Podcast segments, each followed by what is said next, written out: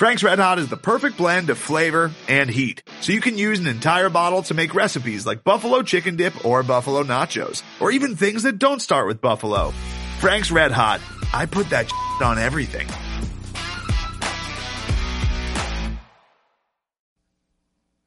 Hey, Craig. Yeah, Yeah. we're going dancing. Yes, we are. And You, you can't see it right now, but I'm I'm dancing in my chair to our opening song. How can you not? I, yeah, I mean, I'm like Charlisse Ledger Walker dancing in that Kamie Ethridge video, or Charlisse, Charlisse Ledger dancer. Dancer. For people who didn't get that joke, we're gonna have to explain it to them. Yeah, I still think that tweet should be doing better numbers. honestly. Yeah, I do too. A good pun should never go uh, unrecognized. Charlie's appreciate it. That's all that matters.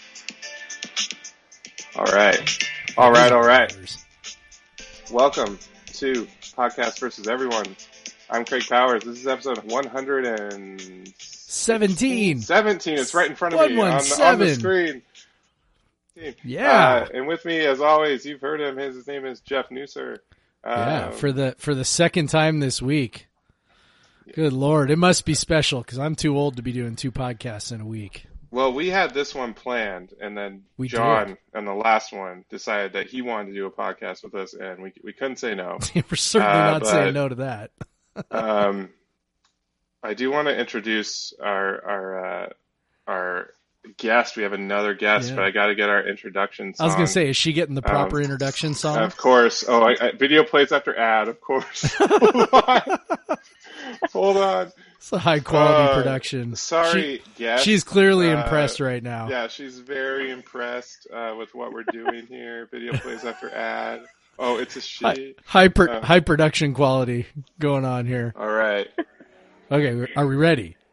And now, six foot one from, or is it two, no, six foot one from uh, University of Idaho, and works for some other school in Spokane. We won't talk about that. And a Pac-12 TV analyst, Alyssa Charleston. Woo! Let's go. Yeah. How about Love that? it. Oh, I'm Takes so you back to your up. playing days, doesn't it? Yes. I was trying to think of some sort of joke to say like, okay, my reaction plays after the ad, but no, that was that was pretty incredible. That gets me fired up. Uh, Thanks for welcome. having me on. Well, yeah, thank you, Lissa. So, um, for those who aren't familiar, um, uh, Lissa, uh, we are uh, official big fans of here of her here on the podcast. Um, um, she's now a friend of the podcast because she has joined us. Uh, she That's is right. a Pac-12. She beginning um, just at the end of last year became a, a TV analyst uh, uh, in game and then on and, and uh, sideline for the Pac-12 tournament.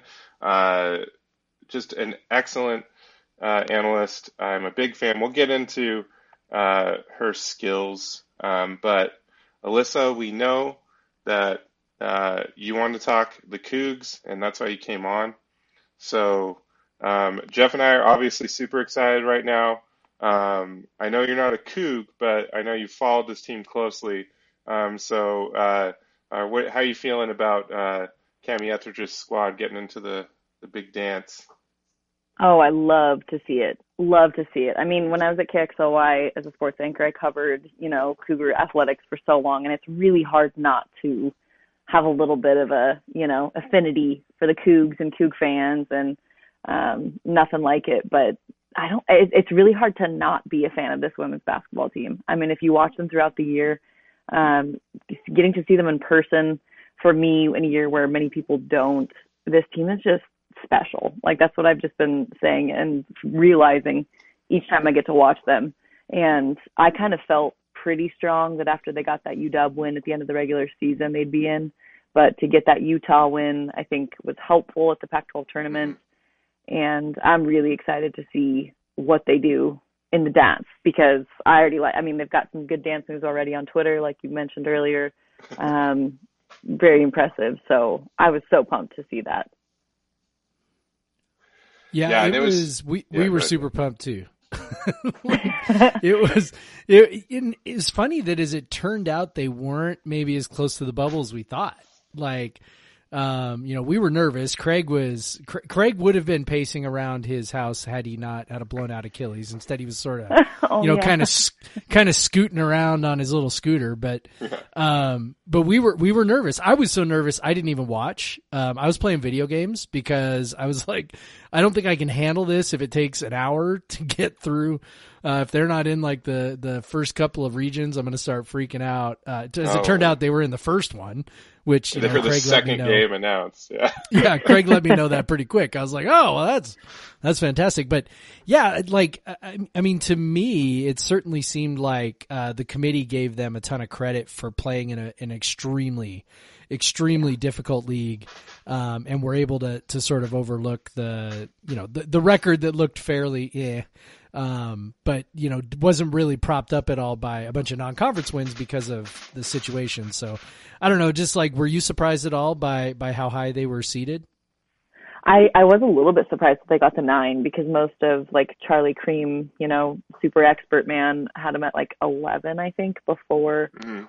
around, you know, like around that UW win. I can't remember if it was before or after, but to get a nine seed, that was fantastic. And it totally echoed the respect of the Pac 12 because night in, night out, like you're playing top 10 teams constantly and to not get blown out by those teams, like the only tough games for Washington State was against Stanford, and everybody, almost everybody, got blown out by Stanford. So, like to be able to beat top ten teams in and out. I think Kamie mentioned in one of our pregame interviews, like when we were talking to coaches before calling a game, they were the only team in the Pac-12 to play Stanford, Oregon, Oregon State, UCLA, and Arizona twice each, Yeah.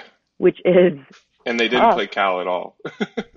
That's right. And Cal was the worst team in the comp. Yeah, them and, and UW. So uh, that's just insane. And so I think, like, if anything, they're really emphasizing quality of opponents and obviously going with that net um, net ranking for the first time this year for the women's side. Yeah, and I think the the quality wins really helped them because you know Mhm. getting the Arizona and UCLA obviously, but that Oregon State win, Oregon State made a nice charge at the end of the season, and they were in the top 40 of net by the end of the season. So that the win at home and the win at the road become huge wins, uh, you know, and then that win at Colorado became huge by the end of the season. So they really had five really good wins out of, you know, and, and when you're only playing 23 games, like to have that many quality wins, and like you said, getting that UW win was huge. Just beating Utah and UW at the end of the season to avoid it. They really didn't have any bad losses. Um, those are really the only teams that maybe could have been bad losses, and they avoided that. Um, I think some people look at the USC game as maybe a bad loss, but uh, USC it was just one of those teams that was just their their talent is through the roof, but they just could never get it together. Um, but you, they didn't have any bad losses. They had five great wins, and we were just hoping and hoping that that would be what would get them over and and yeah, a nine seed. Which of course, then then you then you start looking at it. You're like, maybe I wanted a ten seed instead. You know? right. this USF team, South Florida is no joke. Yeah, and then and then the I think there's a very clear uh, top four teams this year, and uh, so you're you're getting four. I mean, it's better to get NC State, I think, if you win, Mhm. than Stanford. And we're not assuming they beat South Florida, but just looking at the bracket, than getting Stanford or UConn or Baylor. I, or it's a Baylor the other one, yeah. Um, so like I, they probably got the easiest of the one, so maybe they were one of the stronger nines even, so they might be even farther in than we thought. But um, but yeah, um, let's let's talk about yeah. So they're playing South Florida Sunday night, six thirty um, on ESPN two, which is really cool. Um, I I would gather that um, I don't know maybe the, in the WNIT they might have been on ESPN, but they have very rarely been um, um, Mhm. on you know broadcast on ESPN. So that's really cool. Um, there's going to be a lot more Cougs, a lot more people going to be able to see them. Um, and and so I, I know I talked to you a little bit before, uh, and I know you've done some research on USF. So, kind of, you, you just said they were they're a tough team. So, what about them? What about it makes them a tough team? Yeah, well, I think the interesting thing is there's nobody on their roster above six three. So hmm um, right off the bat, they, uh, you look at some of their film and they are athletic. They move around really well. They also shoot the three like lights out. They really rely on it, which actually, as you guys know, entering the NCAA tournament is kind of like makes other teams salivate a little bit because you can't if you live by the three, you also die by the three. Um, I'm sure I'm the first person to say that, but um, they average like 7.6 a game around there. So uh, you look at all their highlights and they're just killing it from three. And they have really, like, I guarantee their practices are like working on fast releases because they let go of the ball so fast and it's almost every single person on their team that can drain. So um, the good thing is Washington State plays like 99% man and South Florida kind of goes off against zones. So that's going to be good. And Washington State also puts the the cool thing that I don't think June Daugherty's teams really had much of was Washington State puts so much pressure on the wings and like defensively they just get out and in you. They're really physical. And I think that's going to be helpful against South Florida because they've got really athletic finishers. If you let them get past you kind of like that first step, um, they're going to be able to explode past you and straight straight to the rim. So I think uh, the fact that Washington State has gone against great athletes all season long is really going to help them. But um, the South Florida, the thing is, though, the, the record is really impressive, yes, but they are their best win is against like Mississippi State, who Mhm. was ranked sixth or seventh at the time, but they ended up being like ten and nine. They're not making the tournament this year, so that's really their, I think, most impressive win. And then you don't have UConn in the American Athletic Conference anymore, so. Yeah. I think the scariest thing is just they've got athletes that can defend pretty well and get to the rim and finish strong, and they also can light it up from beyond the arc. Yeah, it's funny. My brain immediately thought when I when they popped up on the screen against us and said American champion, my brain my brain immediately thought like, wait, did they beat UConn? yeah, like, no, they didn't. right. And, No like, way. no way. And then I was like, oh no, I had to look. I was like, they're in the Big East again. That's right. Like, Yeah, Um, but yeah, it's, it's, we, uh, you know, we're big on, uh, you know, on, on the men's side, KenPom. There isn't a KenPom, but uh, there is a, a site called Her Hoop Stats that we that I like to use. Um, so they do some of the opponent adjusted stuff. So uh, interesting. Um, yeah, they definitely rely on the three. Um, overall, their offense, like when you adjust it for their opponents, obviously WSU played a much more difficult schedule. Um, They they're 251st in adjusted offensive efficiency, so um, average points per possession, 100 possessions adjusted for opponent. It's actually, and th- but their defense really impressive, 27th, um, averaging um, adjusted to like if you were to play an average opponent, they give up uh, just under 88 points a game uh, per 100 possessions. So, um, and they play at a pretty decent pace, 71 possessions. So, um, or yeah, so it, it and given that WSU um, has a pretty strong defense too, uh, they're they're pretty high up there. Um, as you said, they're they're they're much more attacking defense and, and uh, causing turnovers. You know, with uh, Krystal and and Charlisse are, are uh, great at stealing the ball, and uh, um, but you know WSU is uh, they're 136th in in defense, but 46th in offense, which is interesting. Um, but it's because you watch it, WSU, you kind of think they're defense, but uh, I it's probably because they they get in a lot of grinder games. Uh, Pac-12 is just a just a grind, but uh, and they play quite they quite play it play at quite a slow pace. So um, Yeah. slowing slowing USF down might might help a little bit too, right? yeah, big time. And I think, I mean, I don't, I don't know, I don't know how turnover prone USF is all the time. I think they've got a pretty veteran squad, so that's going to help Mhm. them in the tournament. Um, and I know we've seen They're them pretty in the tournament. pretty good. Yeah, they they're pretty low turnover rate. So they're like 58th in turnover rate. So uh, yeah, they don't Okay. turn it over much. Yeah. Yeah, yeah, and you saw Washington State kind of take advantage of like the younger teams when they had those big Mhm. turnover games, you know, against like Oregon State, and they turned that into like 31 points of offense. So that totally makes sense. I think what's going to be huge, huge is Bella Murekatete, like Mhm. big time, and Ula. I mean, Ula is always so solid and like the silent assassin defensively. Yeah. Like she totally leads the way, but can Bella keep her head in the game and stay disciplined because that's going to be Stay out of huge. foul trouble. to- Yeah. yeah, yeah, because they outside of her, no one can match up. I don't think as well with uh, some of USF's bigs. So Yeah, hopefully Bella gets her mind right. I was going to say it's interesting that um, that you mentioned that they're not really big because their rebounding stats are what really jump off the page to me. Is I'm I'm just kind of doing a, a stat scout here. Um, they they rate you know extremely high in both offensive and defensive rebounding percentage, um, and WSU has been kind of hit and miss in those ways. In Yeah. fact, some games they've they've really kind of especially gotten in trouble on the defensive glass, um, been unable to keep teams from second chance points. I know USC, you know, killed them with that. Um, you know, the, the loss to, to Colorado toward the end of the season, that was a major issue. Um, so yeah, it seems, it seems like this would be a really, really, really good game for, for Bella to, to not be in foul trouble and, and do what she does best. yeah, 'cause Yeah, Em, like em, Eminenko is coming off the bench usually for Bella, and she's she's got the height. Uh, she's not quite as laterally quick, not not quite as athletic, um, No. not quite as good of a rebounder. And and if you're putting her out there against these uh, quicker bigs, it's interesting.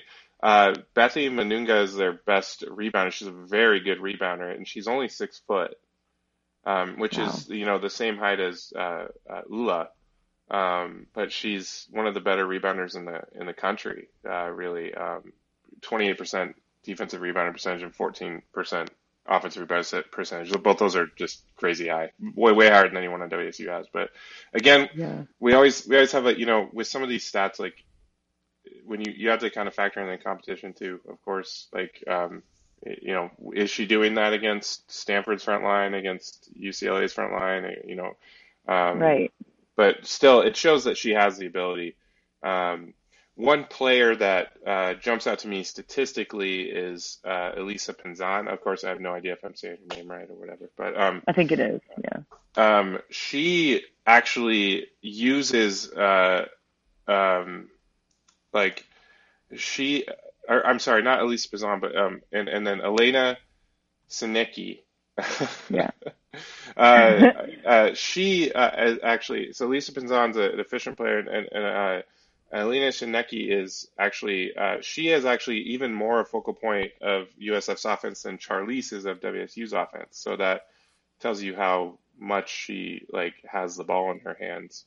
Um, and like you said, she she likes to shoot threes. She shoots uh, almost 38% of her shots are three pointers. Um, uh, and she, you know, she, uh, you know, shoots them decently well, like 32%, but that that's, you know, that's like about what Charlie shoots them as well, because they're taking a lot of tough shots. So she definitely is someone to keep an eye on. Um, and that, that Mununga as well. Uh, they definitely have some players. Sydney Harvey, uh, she's, she's, she uses a high, um, uses at a high rate as well, but she's still also pretty, pretty, pretty efficient. So, um, yeah, they have some players. Like, it, there's no doubt. Like, there's a reason they're an eight seed. Uh, um, they were pretty high in the net. I think they were 24. Um, so, and and given that WSU, uh, I we're hoping that um, Jeff and I know you've talked about this. We're hoping that you know, kind of this two and a half weeks off is what especially the Leger-Walker sisters and, and Ula need because they were playing some heavy, heavy minutes. Yeah. Wait, were you talking to Jeff? Yeah, I was. Oh, Yeah. you were to me? Oh yeah, man. I was. I, I, I even said your name, buddy. I, well, no, I thought I didn't know you were like telling me. I thought you were saying we had talked about this, and I'm like, yeah, we talked about it. So anyway, yeah. So that was kind of actually the direction I, I wanted to go too, because I'm like, we've talked enough about USF. Let's talk about our awesome players. Um, like, so one thing I noticed USF, they will put people on the free throw line. Um, that seems to be kind of their um, their their one kind of chink in the armor on defense. Uh, you know, they got an excellent two point defense, excellent three point defense, uh, but they will put you on the line. And that seems like to me seems like an opening there for Charlisse because Mm-hmm. um, you know as as Craig just mentioned and as I so artfully screwed up um, you know we've discussed how her ability to put the ball on the floor and get to the rim just like like really she just seemed to be suffering from some tired legs at the end of the season she was just relied on so heavily for so long um, and, and I know she's not a typical freshman because of her international experience and things like that. I mean, she's, you know, she she's, you know, she can do more than what you would expect from a typical freshman, but it sure seemed like even she was maybe not immune uh, to playing, you know, 38 minutes plus however many overtime games we had and and all that. Um, the burst that was so good. I mean, there were so many times this year where, and I was kind of a late comer to the party. You know, they kind of showed me they were good, and then I went, "Oh, I probably should start watching them." Um, and, and the thing that always kind of got me about Charlisse was was really her first step is so good. Um, it's so quick and it's so efficient. Really, like um, I don't know that she's the quickest player, but but like she, um, you know, she just she just seems to move so smoothly and with such a um, a compact burst. And and I'm thinking, I'm hoping that um, that that some time off and some of this rest will will rejuvenate um, a little bit of what what wore down as the season went on. You know, and maybe you could talk about like what it's like to play, you know, heavy minutes week after week after week, and kind of how that feels at the end of a season for a player. Yeah, yeah, no, that's such a good point because she has had heavy minutes and she does rely on like not exactly speed but power. Like she's so Yep. efficient with her movement and like savvy decisions. Honestly, when I think about getting into the tournament, it's like you obviously uh, for us we had to at, in the WAC, uh, the old WAC when it was a little bit more legit than it is now, but um it, it your feet wear on you like your feet just ache all your body just it feels different than at the start of the season. And she has been the epicenter of the scouting report for every other team in the Pac-12. So one of the, like top two conferences in the nation, every single team in that conference is eyeing in on Charlie Fledger Walker every single game, and she's still able to put up, you know, 16 to 20 shots a game. And yes, not all of them are going in. Sometimes she was inefficient, but she's still putting up shots and making enough of a move to put up a legitimate shot. So like that wears on you over and over. You're going against every team's best defender, sometimes two, sometimes three, you know, getting in those gaps. So that totally wears on you physically and mentally too. I mean, that was a really frustrating Arizona game. You could see it on their faces. Mm-hmm. Like I was right there and they're in your face the whole game and they just don't, there's no relenting. And to see it on court level for the first time, like I did at the Pac-12 tournament, like I was further away and it's harder to see um, how much effort another team puts into the defensive game plan for Charlisse, but seeing it in person, um, it was a whole nother level. It's just constant contact, always pulling on your jersey, always kind of putting an elbow in your rib. I mean, nonstop. So that is a really good point about having some of this time to like, you know, get in some ice baths and put your feet up and obviously they'll be practicing, but they won't be practicing quite as intensely um, until they get, you know, closer to. And I mean, obviously, once you get really close, you're not really doing much. But um, I think giving her some time to mentally and physically recoup is going to be huge. Yeah, and interesting. I, I saw in their uh, their watch party that Ula was wearing a boot. Um, I I have heard from coaches before that players they they'll just put players in boots uh, Mhm. if they haven't even the slightest thing. Have you experienced that before? Um, I had some, yeah, I had some teammates that had to be in it, uh, like in between things, and it was like more stress reactions mhm. um, that you're trying to play through, but they're not broken. So it's like, I mean, no podiatrist would recommend, you know, playing through a stress reaction. but if you're in the middle of the season, like all you care Yeah. about is a trophy, or all you care about is another win. So, um, yeah, I d- actually didn't notice that in that until just now. I'm looking at it right now. Yeah, her right foot is in the boot. So, um, I'm assuming the way she's celebrating, she's still going to be, Yeah. you know, Yeah, good she- to go. But that totally is has has been something that you know I've seen teammates do, and you know players in the Pac-12, you know, kind of taking as much care of themselves in between games as they can. Yeah, it's since you were fortunate to see this team play in person this year, and uh, it's I, I you know we I I don't want to always talk about Charlisse, but she's just such a superlative player that I can't avoid it. Like, um, so it's like Kamie has talked about Kamie Ethridge has talked about uh, just how Charlisse looks like. Sometimes teams uh, don't take her seriously because she just doesn't look like this like star athlete. Because she's got you know she's kind of like a stockier build and and and she's you know she's not super tall. She doesn't look super quick.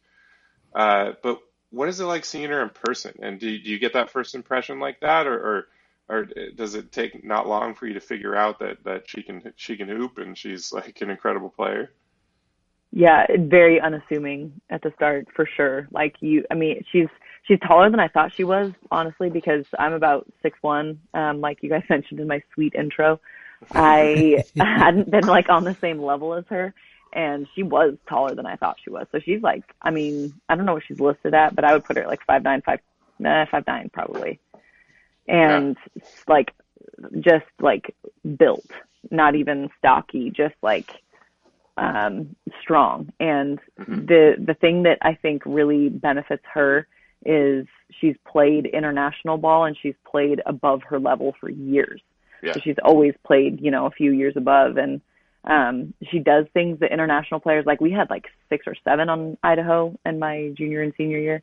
Wow. And they do things that you're just not used to because it's not how Americans play basketball. I had an Australian teammate that had a knack for like stealing the ball when you come down from a rebound and she would come out of nowhere and she just t- took it from people at will she would also do a ton of other things and she was Australian and I see so much of her in Charlisse because mm-hmm. she plays at her own pace, she's patient, no one speeds her up. Like that's one thing when we were talking to other coaches before, you know, getting ready to play Washington State, they were like, yeah, they had such high praise for Charlisse, first of all. But they were also like, she's unlike any athlete in the Pac-12 because she, you can't speed her up. You try to make her play faster, and she really doesn't. Like she is so disciplined in that way. You know, sometimes she won't take perfect great shots, but um, just her discipline, her mental like, I'm gonna stop here, I'm gonna jump stop here, I'm gonna read over here, I'm gonna tunnel through and like throw this crazy pass, um, and her jumper and just use her body when she's in the air too. Like she'll go up for a lefty lay-in and use so much of her right arm and shoulder to yeah. like create separation at the rim and like the scoot that was the overtime winner against Arizona. Yeah. I mean, where she kind of went from right to left and oh, it was a thing of beauty. But yeah, yeah I just that savvy, you know, she knows how to play against older people, against guys, against anyone in the Pac-12 now. Is there another player that sort of sticks out to you in this one for WSU that, um, you know, everybody's always looking for X factors, right? Like who's the person who's gonna who's gonna jump up and uh, you know maybe you know give give a key contribution or somebody who's going to need it. You know, Bella is obviously someone we've already talked about. Charlisse is going to need to to carry the load um, as she normally does. Um, who who is someone else that you're like, yeah, this person could could really maybe have a little bit of an outsized impact on this game? Is it someone like Johanna uh, Teder who you know, is it an excellent three point shooter who could, you know, is going to get some opportunities here in this game? Is it, you know, Krystal Leger-Walker because she just has the ball in her hands so much? I mean, what what do you kind of see as far as that goes? Um, it really depends on what USF tries to do, but uh, Johanna has been absolutely lights out against Oregon mm-hmm. State, and I think against shoot, I think it was against UW. She hit like five, or she hit yep. seven threes against UW. So yeah, I think she had two yeah. three points, and yeah. yeah, just and she goes off because the defense keys so much on on Charlisse and they try to like give they try to make other players beat you and I think Johanna has stepped up like twice in those situations and that's going to be huge but uh, the thing is is her game is a little bit limited to 3. I know she can get to the rim but she doesn't do it often.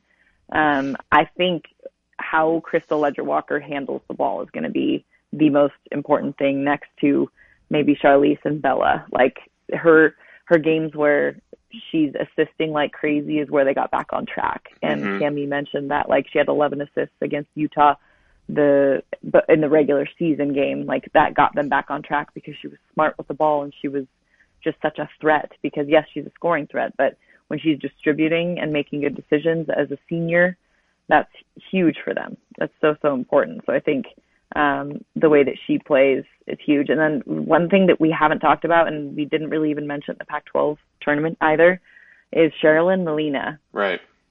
Uh, oh, Craig. Craig has mentioned her. A have lot. you? Way to go. Yeah. There Yeah. go. It's, it's in terms of how I- much, just how much her absence has meant. Yeah, it's huge, and like they didn't really speak much about it. You know, done with the season for personal reasons. I don't know. Have they? They haven't released anything since No. then, right? Nope. no. Yeah. But losing her is like that. Akemi was very clear about that. She's a spark plug. She's an energy player. She can get to the rim. Uh, she plays so fearlessly, and she is really not going to take really bad shots. You know, there's always going to be players that try to get to the rim and try to do weird stuff with the ball at the end, where you're just like, why, why, why, why, why? When you have Charlisse and you have Krystal, um, but she didn't make those bad decisions, and she was a huge part of that Arizona win. So that's a huge bummer. And honestly, they do look like a very different team without her. Yeah, she's basically your your sixth, you know, your first person off the bench, and uh, her last game was that UCLA win, and they went on a four-game losing streak. I I honestly believe they would have won at least two of those. We might be talking about a six seed, you know, six or seven seed right now, um, instead of a nine seed. Uh, she I it w- she was huge, huge against the win at Oregon State. She rescued them in overtime and at the end of regulation with some huge threes. She couldn't. She wasn't a three point shooter last year. She added that to her game. Uh, yeah, she just uh, incredible on ball defender, uh, very pesky, um, and yeah, like you said, she gets to the rim. Like, and we just don't Yeah. we don't have that now. Like there wasn't there's outside of Charlisse, like you know, Krystal doesn't really drive to the rim. She she's more of a drive to the you know free throw line. Um, and if she's Mhm. driving to the rim, she's she's dribbling out. You know, like she's she's taking it out or she's passing out. Um, Right. So that's just not a, a skill. Like uh, Cherilyn had just a skill set that we and she you know she wasn't a huge minutes player, but the minutes that she played, um, she was very efficient, very effective, and, and was a unique skill set. And yeah, it bums me out that you know I hope she's okay. I hope everything's okay with her. Um, we're clearly not the same team without her, uh, but I'm I'm hoping that you know these games against UW and Utah, and and they've just kind of figured some things out, and and the rest, especially I, I, we talk about for Charlisse, but Krystal, her shot just left her at the end of the season, and she was playing heavy, heavy minutes, almost as heavy minutes as her sister. Um, so I'm hoping that she, because she she's such a streaky shooter. She she's one of those players that if she gets hot in this game, like she could hit, she could score 25. She could she could hit six threes, you know, um, just Yeah. because she has the ball so much. Um, Yeah. yeah, so it's so I'm just hoping that you know the rest and and uh, I'm hoping some of our uh, you know we we got you know I say we because we're Cougs, but uh, they they got um, they had trouble against some bigger teams sometimes. Um, obviously, it's not going to be a bigger team. Uh, th- this is actually their height, especially with Bella, is going to be an advantage. Um, I'm really hoping for some buckets down low from Bella, and and hopefully she can like clog the paint and just be tall and grab rebounds and block shots and uh, uh, yeah, and so and then you know threes from Johanna, threes from Krystal, threes from Grace, threes you know if Michaela Jones gets in there, you know whatever. Like uh, it's just uh, you you played in NCAA tournament games like I and you were one of the better players on your team. You were one of the best players in the WAC. So I I did do you did you you seem just from your career you must have been one of those competitive players that like those big moments and Charlisse seems like one of those big moments. Do you think there is there something about a player like Charlisse that can rise to these moments and kind of elevate her game?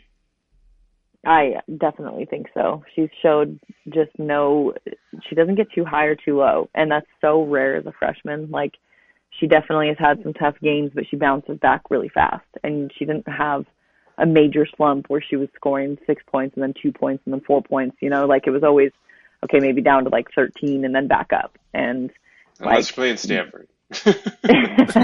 true. But they do that to everybody, so Yeah. no, sh- no shame there.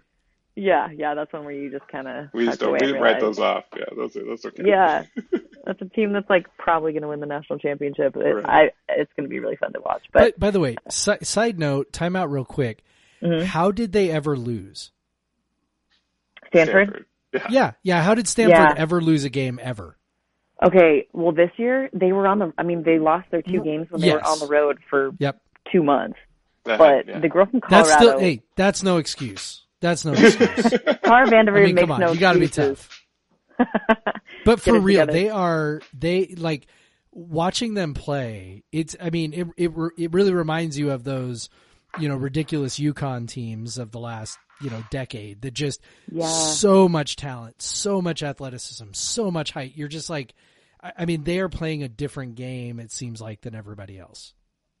Yeah, yeah. Well, the the thing is that the one games where they lost and they but they were close ones like later on, they made a big change in their lineup, bringing Cameron Brink, the the really tall blonde. She's like 6 mm-hmm. foot four and just like a blocking machine, and mm-hmm.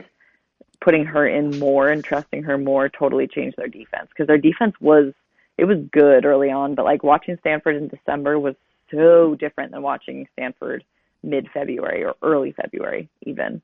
Like they were just they became a freaking powerhouse and um i it's it's just so refreshing to i know it's stanford it's not like a, some new team on the scene in the you know as to win right. a national championship but for someone to continue to challenge UConn and South Carolina now, I'm just pumped that we have a team from the West Coast that is representing the best coast.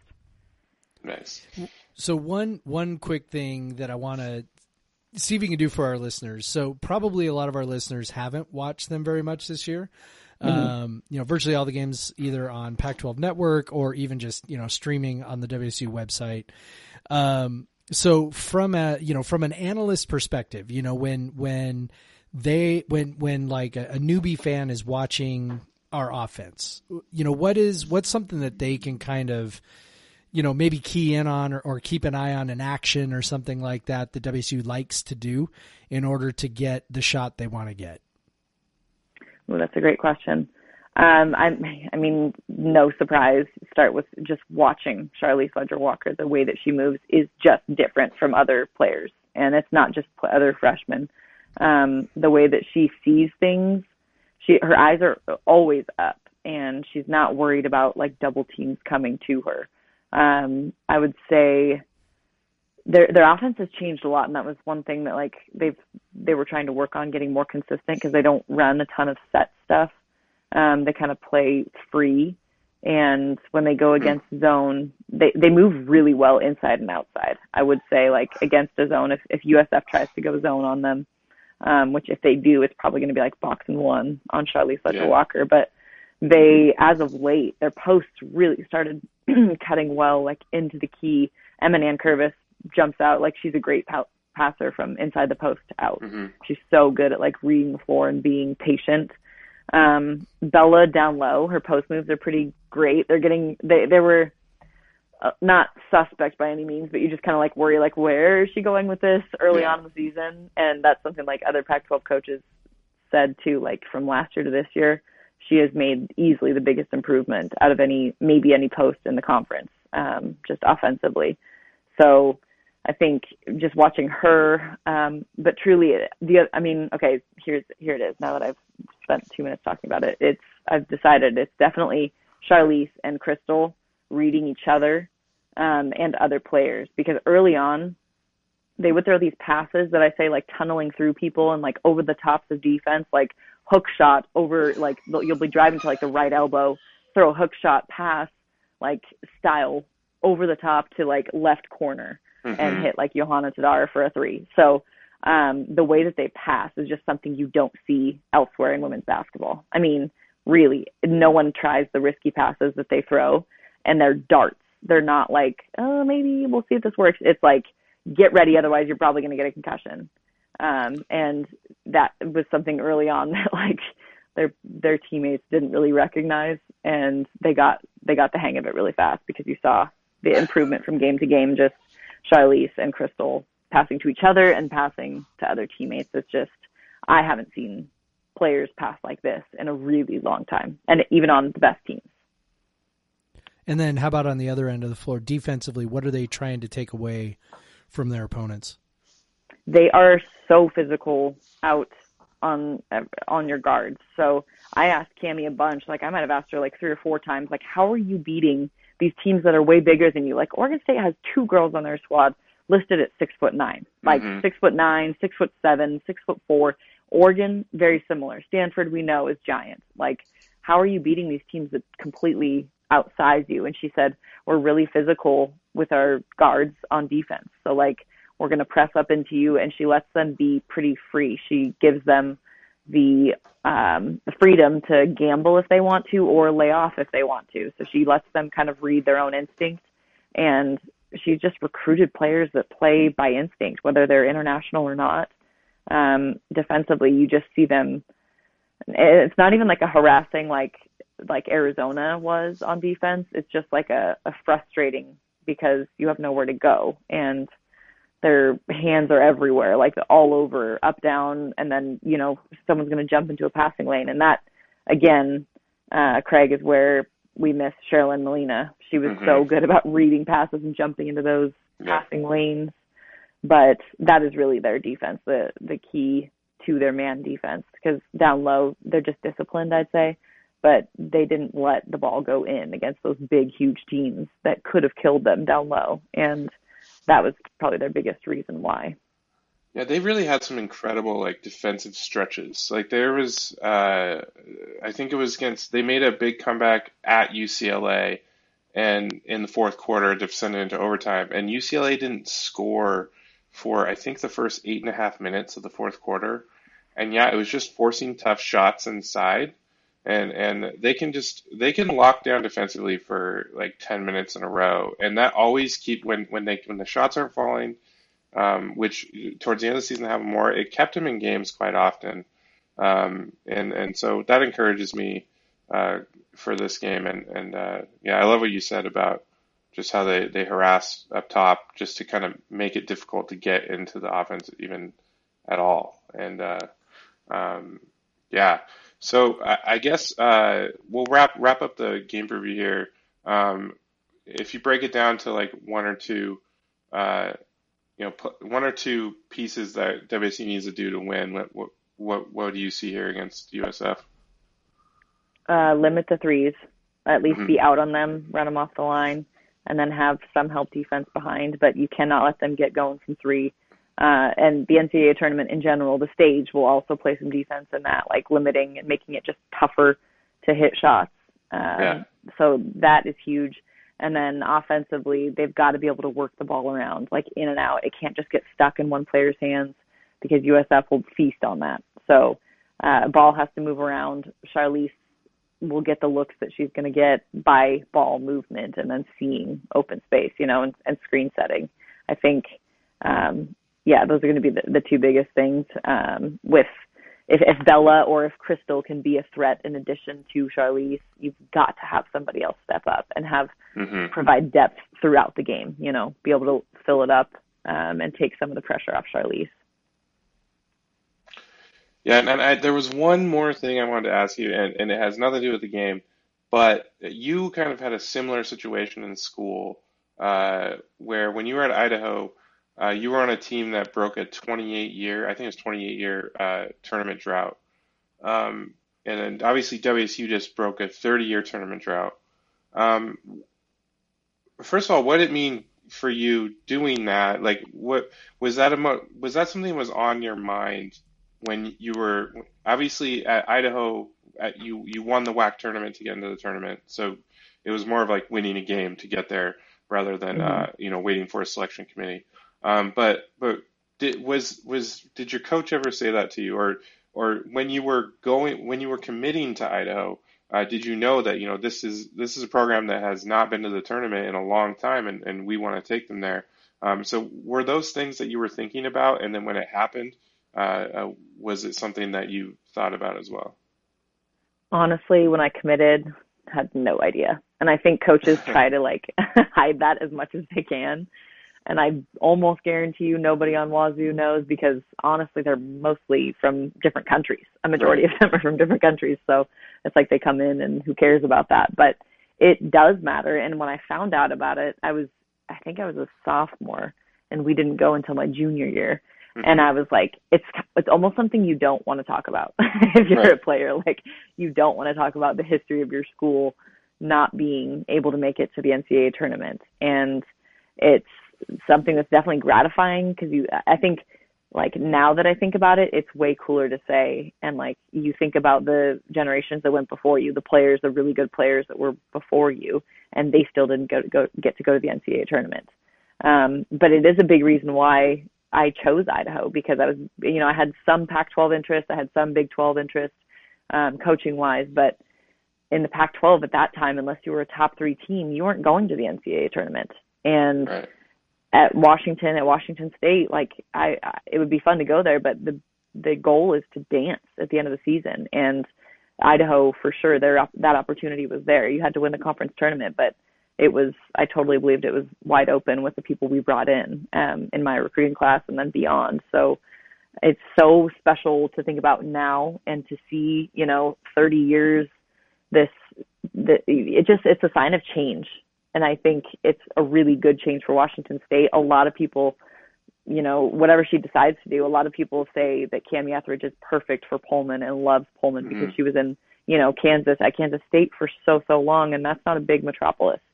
She's ideal and thrives in kind of like smaller communities and right. gets players with chips on their shoulder and they immediately respect her. So I think huge sign of change and just that's that's the biggest thing. It's like, okay, we're only going up from here. And the leaders on that team right now will hopefully continue that, you know, and like hold that standard. It just, the biggest thing is it sets a new standard.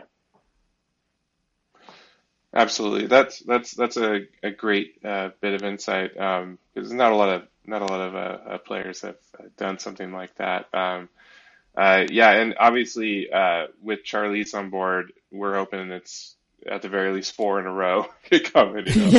yeah. Uh, right. Um, and and and I will we're, say, we're hoping we're just yeah. getting started. And I will say, like you talked about Bella's improvement, players like that.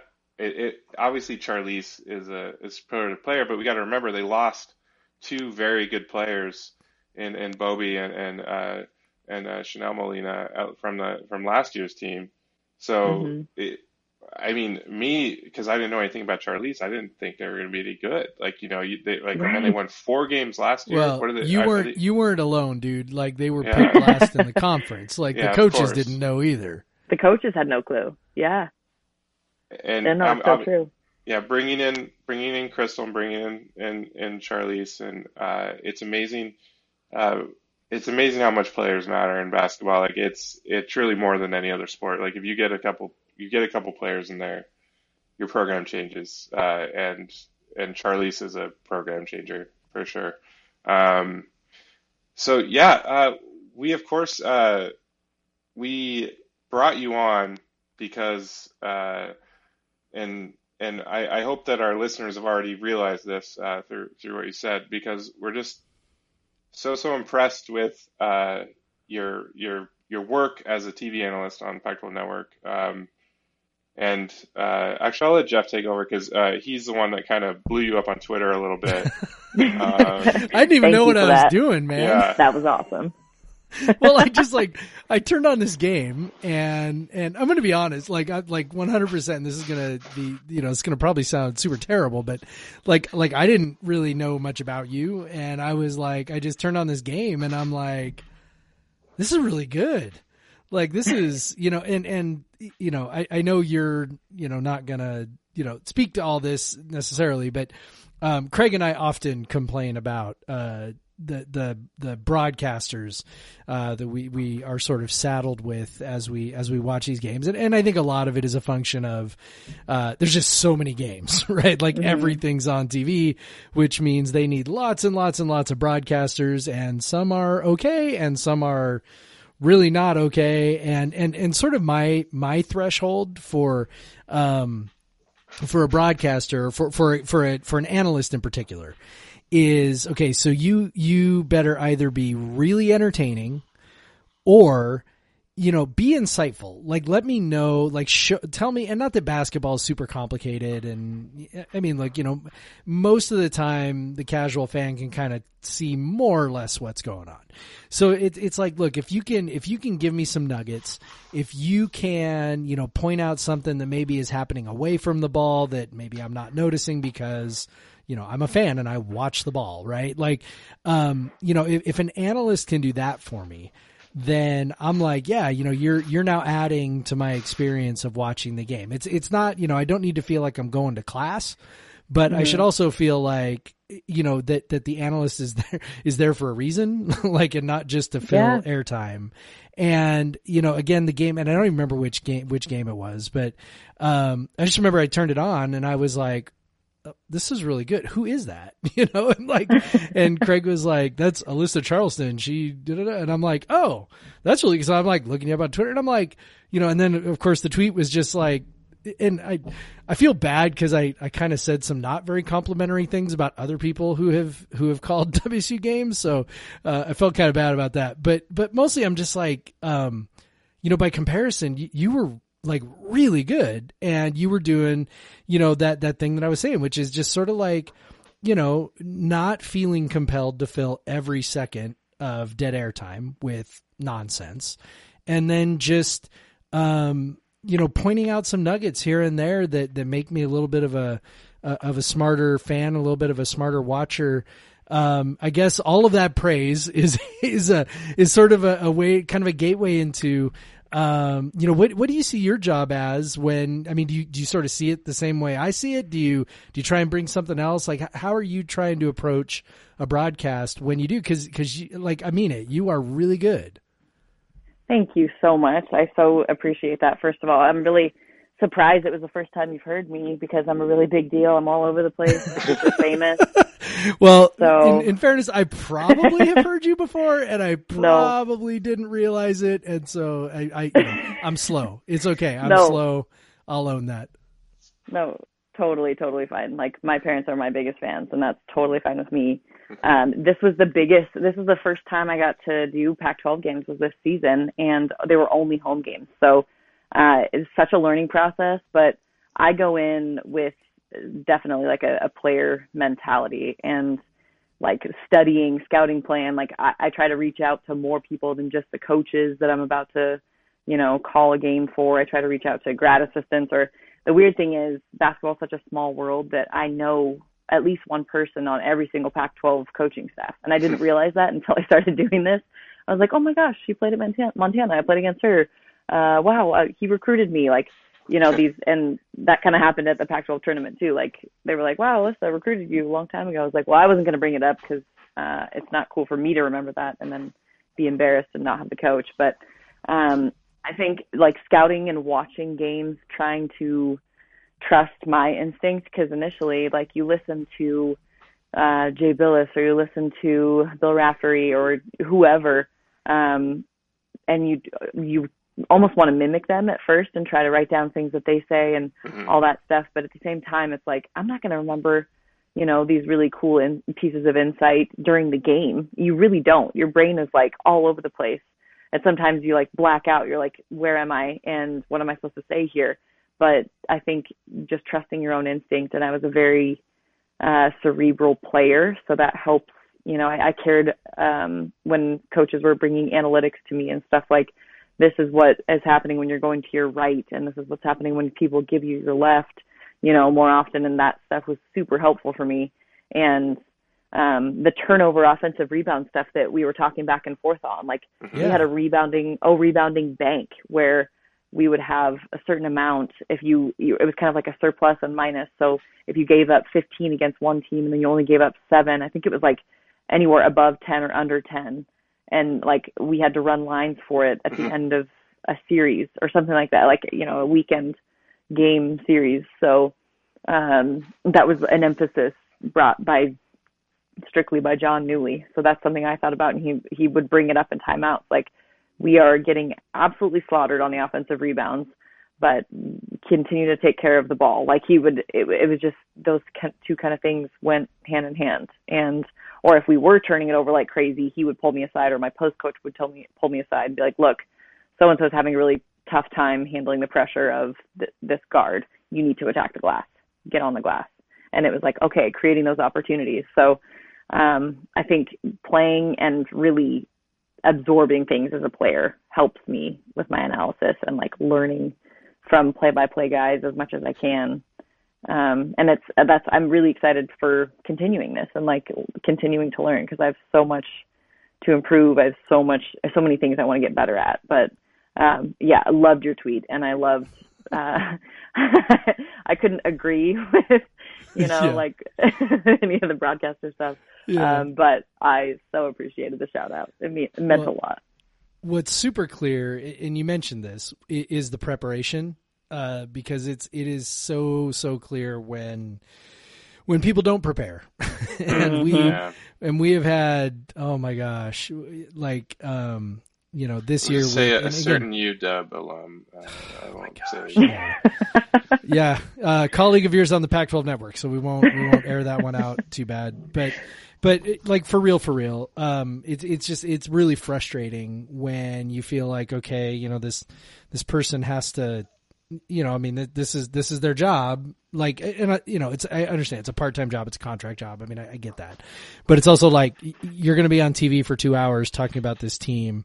Yeah. Um, and it's really, I mean, and it's not limited to Pac-12 network. I mean, we get that on ESPN when we're on ESPN and they put, you know, someone like Adrian Branch on or someone like Corey Williams on. And I'm like, have you watched our team play at all? Like, right. you know, I'm just like, I, like, I, I don't get it. Um, it, it's, it's really obvious that, that you do your homework, um, and that you're ready to go and that, and that you have a keen sense of, um, you know, Craig and I spend a lot of time you know, doing analytics, breaking down analytics, looking at, you know, stats that might give some insight into why teams are able to be successful. And, you know, like, like the, the offensive rebounding turnover thing, that was one that really kind of struck a chord because, mm-hmm. so the men's team this year, uh, for us, you know, like that was, they, they were not a great shooting team.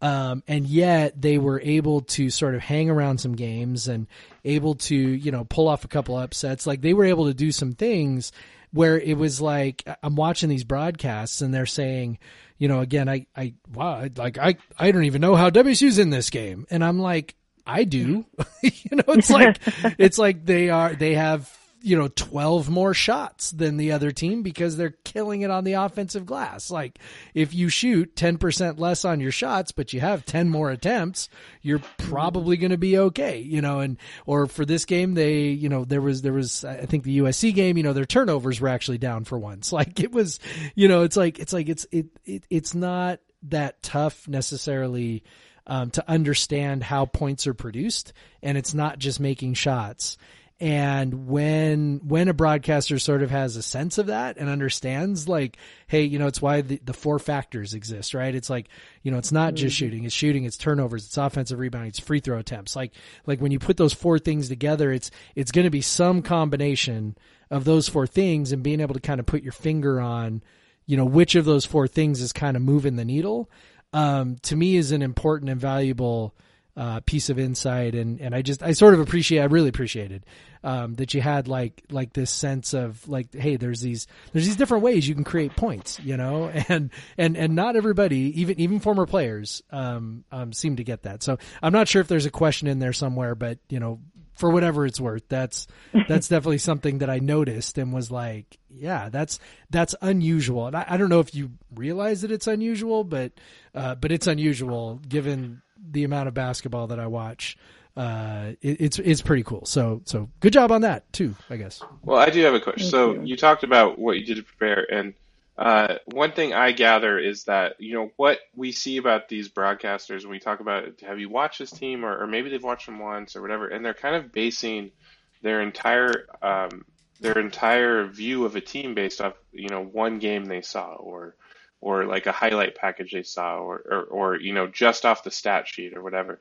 Um, you said you reach out to all these people. So it seems like, do you, do you seem, do you find value in, in, in going beyond your just trusting yourself, but also, you know, finding other ways to, to assess a team? Yeah, yeah, definitely huge to like really get a coach's opinion. And it, initially, I have to try to get them out of like coach cliche speak Yes. because they're trying to say, you know, like Oh, yeah. well, everybody just gives so much effort, and you know, she's our our verbal leader, but she also does it with her actions. And I'm like, please, I'm about to jump off a cliff. Don't go there.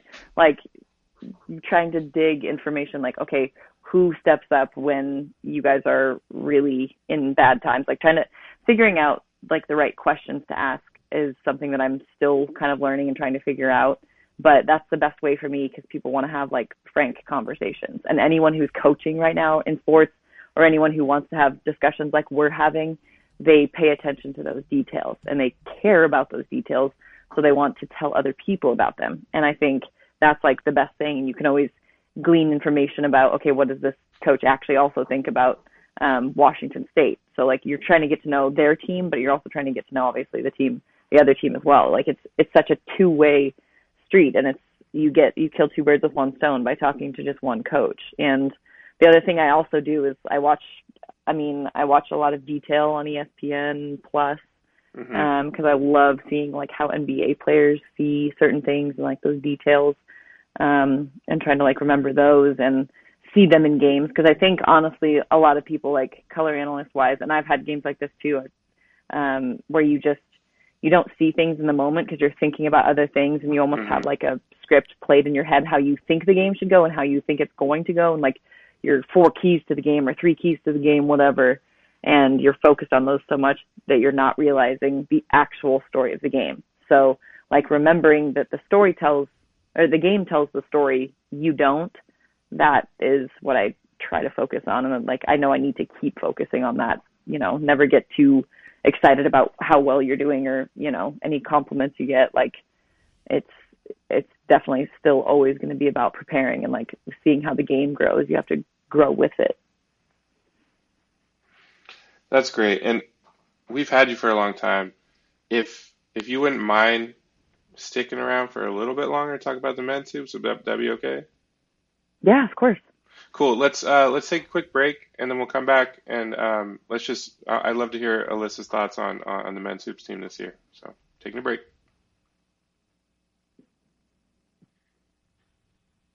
And we're back. We're back. We're back. We're back. I almost beat you to it. I, I, I know. I, I, I, have stolen it from you over these 117 episodes. It used to I know. I, I, now. I don't like this new. I don't like this. We had a routine, Craig, for like 115 episodes. Well, we had a routine had- where I- I, I have- say I should. I And could we're have grabbed the bumper music. I, I didn't do the bumper music. That is true. too locked into the I combo. We're we're kind of like an old married couple at this point. Yeah. yeah. It's it's very cute to see you guys work through arguments. Oh, That's so It's just the impressive. same. Craig. The same arguments over and over and over again. Just like a married couple. Just like a married couple, yep. Exactly. So uh, that's why we have to bring guests on because our listeners are sick of it. Um, uh, but but yeah, listen. I know when when I when I was uh, you know messaging with you um, about this, uh, you you definitely mentioned the the men's team too, um, and I, I just love you you as an as an outsider, uh, you know a bit. Uh, obviously, someone who has covered WSU for for years. Um, although you know covering the enemy uh, in in Jeff and I's opinion right now. Um, uh, Sorry. we won't sure talk too much about that. we we we, we, hope, we hope we hope your next month isn't too fun. Uh, you know, you, you can have a little bit of fun. We just don't want it to be too much fun, especially around Too April much 5th. fun. That's my birthday. I, I I don't want that to be too much fun for them. Um, but uh, Got it. but uh, um, but uh, yeah, they're obviously. Alyssa works at Gonzaga, so we'll just if that anybody's in. not figured that out Yeah, yet. if anyone's not figured that out. Um, so she's not perfect, all right, everyone. Um, Right. But uh, but but I would love to get you know you're you're smart basketball mind. Uh, what I don't know how much you watched the, the men's team this year, but um, what are your thoughts on on what Kyle Smith has got going?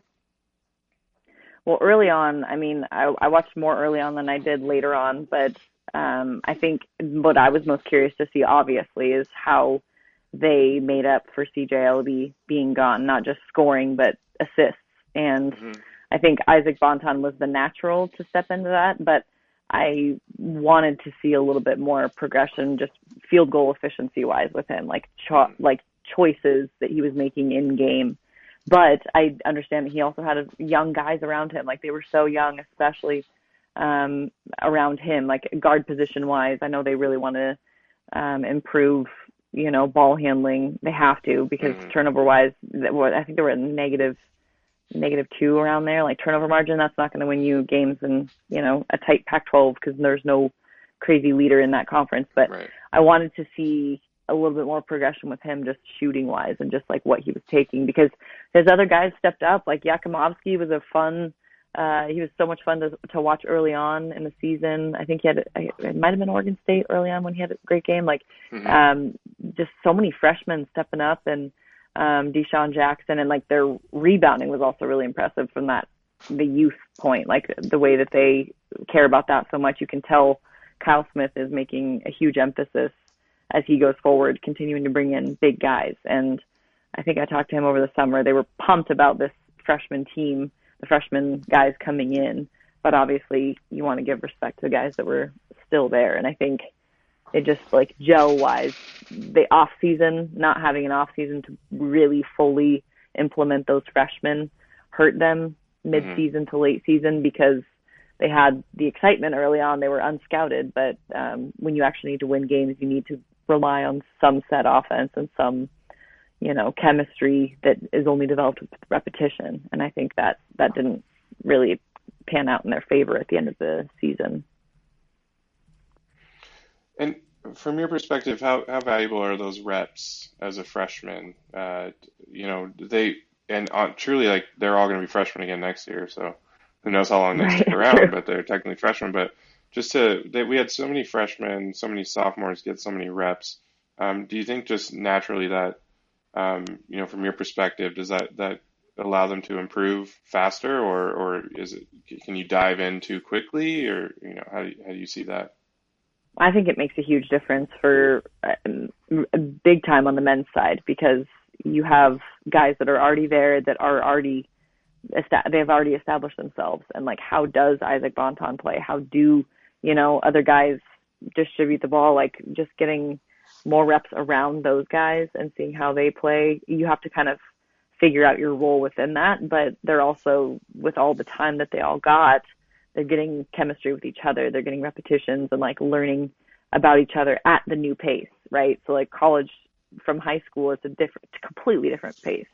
And you're expected to do a lot more. You're going against defenses that actually care about defense because in high school and AAU, defense is basically a joke. I mean, mm-hmm. you're in passing lanes and stuff like that, but you don't have to follow a scouting report and plan like that. So, um, from the on court perspective, it's super helpful just physically seeing and playing with other people's patterns.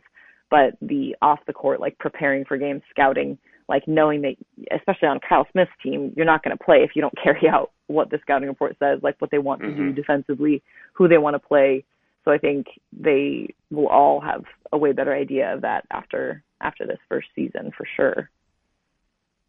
Yeah, you saw that with Kyle's. Uh, we we'd sort of see players that would play a few minutes early in the game and then not play at all the rest of the game. Uh, and you know he'll come out in the in the uh, post game and say, you know, uh, he gave up too many points on defense. He, you know, that's usually what it was. Mm-hmm. You know, he just wasn't executing on defense because um, they have a lot. You know, I will say you, you mentioned uh, Bonton. Uh, he he definitely turned it around. um, he was uh, he was a blast to watch for, and and Jeff uh, wrote a nice piece on it. Um, he was probably one of the for a nice five game stretch, probably one of the top five players in the league.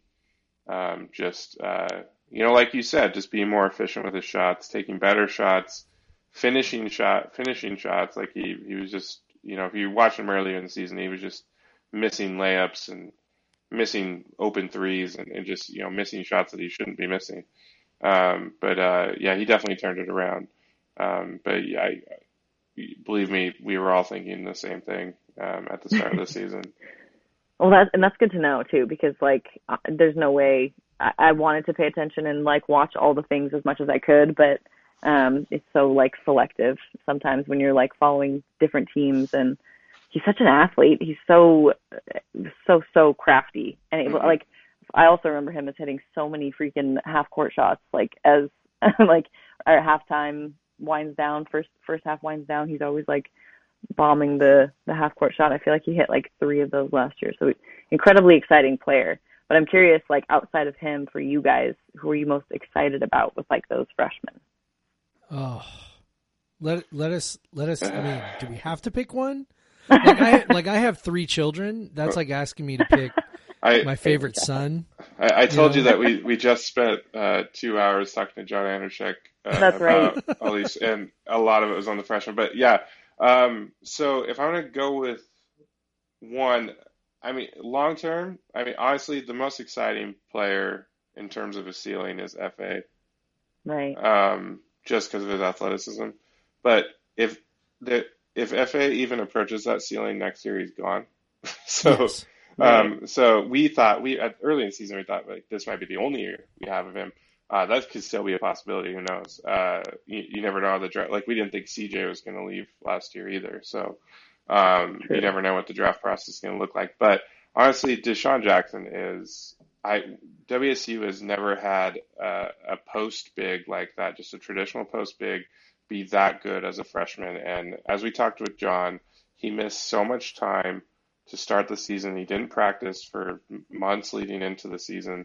Missed first few games. So um, and and as a you know as a six ten guy, the the big guys like him, they usually get back even slower than the, the guards.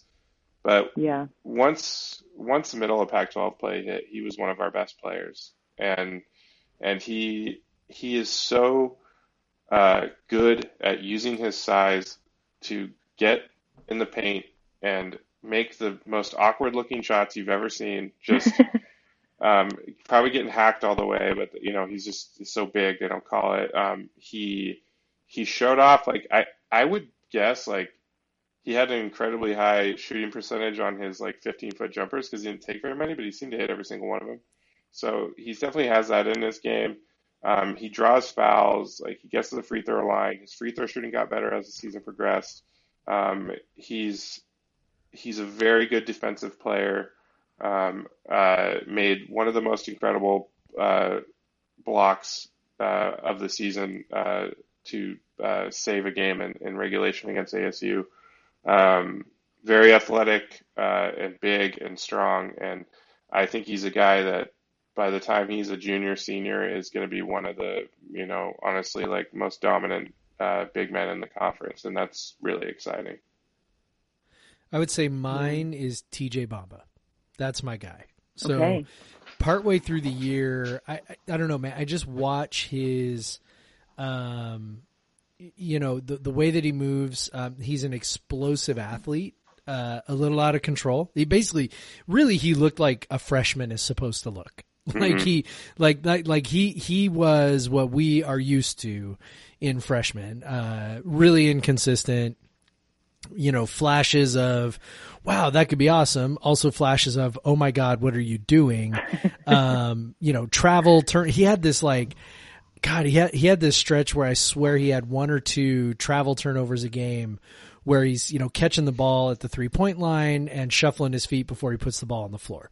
Right. And so, and you're just like, he's just, he was trying to move too fast, uh, pretty often. And for a guy who already has, you know, such good athleticism, he doesn't really need to do that.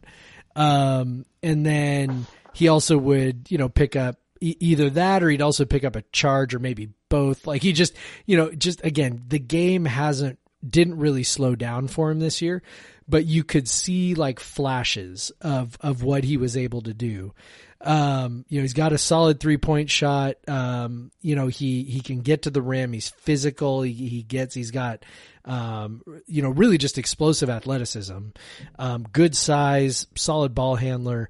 Like I'm like that to me, that's a guy who between, you know, and, and we always, Craig and I always talk about how, um, statistically, the biggest jump for players uh, with their offensive game is between their freshman and sophomore year. Like that's always kind of the biggest jump, and he seems to me to be a prime candidate for a guy who's like all of a sudden going to take this big jump because the game's going to slow down, the turnovers are going to, you know, maybe not necessarily stop, but but you know get you know pretty significantly reduced. Um, he's already got something that so many of the other guys on the team struggle with, which is um, an ability to finish around the rim. So he's got that in his game already. Um, he's really crafty once he gets there. I like. I just think he could. He could. He strikes me as the kind of guy. Um, if he sticks around, um, could be you know a, a high volume, high point scorer um, a guy who you know takes 25 to 30 percent of the shots, scores you know 22 points a game. Like, like I think that is definitely um, within his reach. So you know, I mean, I know like, I, and I love all the other guys too. Like I said, you know, I love Dishon for all the reasons Craig said. I love Efe for the reasons that he said. Um, Andre, you know, of course, is Andre, of course, you know, player. super exciting with his ability to shoot. Um, again, you know, similar kind of deal for him on the two pointers. You know, the game's got to slow down a little bit, and he's got to have an idea of what he's doing once he gets into the lane. But you know, the, I I just think I I think Bamba is a guy who you know he was one of the um you know, lesser rated recruits in the class. So he was just kind of a, you know, your run of the mill three star kid and, um, not a lot of fanfare. Um, certainly not as much as, you know, some of the other guys, you know, Andre and Dishon and, um, even Carlos Rosario, right, who was considered a four star yeah. kid. Uh, you know, I just think he's, I, I think he's got so much raw talent to work with. And, uh, and if he's as determined as he seems, um, I think, I think he's a guy who, who could, you know, really become a lead scorer over the next uh, the next couple of years. So that's a guy who excites me. So there you go. And the crazy thing, there's uh, Jefferson Coulibaly who was injured all season, and and yep. the st- staff is about as high on about as high on yes. him as anyone on the class. Yep. So yep. we could uh, we we were talking about this. Uh, we haven't seen a, and, and I'm sure you covering for as long as you, you you've covered the team for the last uh, I'm guessing six years or so. Uh, this is the most stacked roster they've had in a long time, and it's yeah. And it just have it, it, how much did you uh, you know while you were still at KXLY and everything or, and doing that role did did you get to interact with uh, Coach Smith much? Did you did, did did you get an impression of him at all? Yeah, I I was there for his uh, introductory presser, and the touted nerd ball like fit to form. It was perfect. Like you could just see this guy. He cares so much, and like he was nerdy, and it was perfect. I absolutely loved it. And I, the what excites me is like what he's going to do with this talent. Like mm-hmm. that's the development is going to be so exciting. And if he has guys that not only have that instinct and have that, I mean, obviously Efe Abogidi like I clearly has the raw athleticism, but guys like TJ and um, you know Andre and like they they have that IQ and the instinct already. Mm-hmm. So like how they have to be interested in watching film and watching like knowing their analytics stuff. Like th- there's no one better than Kyle Smith. I feel like in the college basketball realm to get those guys even better. So like the development is what super excites me, and you could tell that he was he cared about that when he got in, and it was basically a question of like how are you going to get great players to to Pullman, not just because it's you know it's a tough place to get to, but it's because they hadn't had success under Ken Bone, and it had been a while. The last you know it was really Bennett that those were the the best years since you know for a long time before that. So it was like how can he get the guys? Will he be able to get the guys because his personality's fun and it's lighthearted, but he's not. He doesn't have that like swanky charm that other you know mm-hmm. college coaches might have and i think um i'm just so pumped to see the development of like his true most impressive freshman class. It's going to be fun to watch. It strikes me that there, there's a couple of things that really are important when recruiting. Um you know number one you have to have a really clear sense of who you're looking for what kind of player you're looking for and i think that's a thing um, that I noticed that that Kyle Smith has. He has a very clear sense of of the guys that that are going to work for him. Um, it was funny. I did an interview with him right after he got hired, and he talked about his six tool players that they're looking for. We want oh, guys yeah. who can dribble and shoot and pass, and you know, I don't remember what all six of them are. And I'm like, that's that that that's amazingly vague. you know, I'm just like I'm like don't you want like does isn't everybody looking for guys who can do all of those things? Dribble like and pass. like if they can all do all if they can do all of those things, aren't they five star recruits? Like I don't I don't We all want a. LeBron James, please. Just, right you know it's like those of kids are not coming to wazoo um but but as i've watched the last two years again this was before i had ever watched a game that he had coached um and even in that first year last year um it, it, became really obvious to me what he was talking about. Like all of a sudden i was like oh okay i get it right? Like like he's not looking for guys who are you know necessarily i mean obviously he would love to have guys who are really good at all six of those things. But there's like kind of a baseline level and he wants to get guys who are as good as they can be with at least like f- maybe four or five of those things. Six is great but like if we can get to four or five and they've got a certain kind of baseline level of skill they'll work with what we are trying to do. And it, and it was sort of really obvious in that first year with some of the guys that Ernie had left behind that was like, oh yeah, now I see why, you know, a guy like, you know, Marvin Cannon doesn't really fit, right? Cause he, he kind of, a little bit of a one trick pony, like really good at that one trick, but, but kind of like that's all he can do. And so he's kind of lost, you know, and there were a couple guys that just kind of got lost because they, they just, they had one really good skill and, and that just kind of doesn't work with Kyle Smith. So he has a good sense of, of the kind of guy he's trying to get. And then, um, they just, they, they just, they just hustle they just hustle. And you know, we had John. You know, we were, we were talking about this. We had John Andrzejek on. You know, a couple days ago. Um, you know, and that's he's he's sort of a prime example of a guy who just hustles. You know, he's he's up at all hours of the night. Uh, you know, texting kids, messaging kids. I mean, I mean, heck, I think his first contact with Efe was a Facebook message. You know, just like a random one off, like, "Hey, how's it going?" You know, it's like it, it's crazy. And and I think that those two skills are are you know and then of course the ability to implement it once they get on campus. Well, but, and we have to, we have but, to the, say, but the talent Alyssa- level you well, know. yeah, like something that John did, just to, what he told us he did on the last podcast is he, when he was bored during the, you know, during the shutdown, he decided to uh, break down and analyze every single defensive possession from the previous season.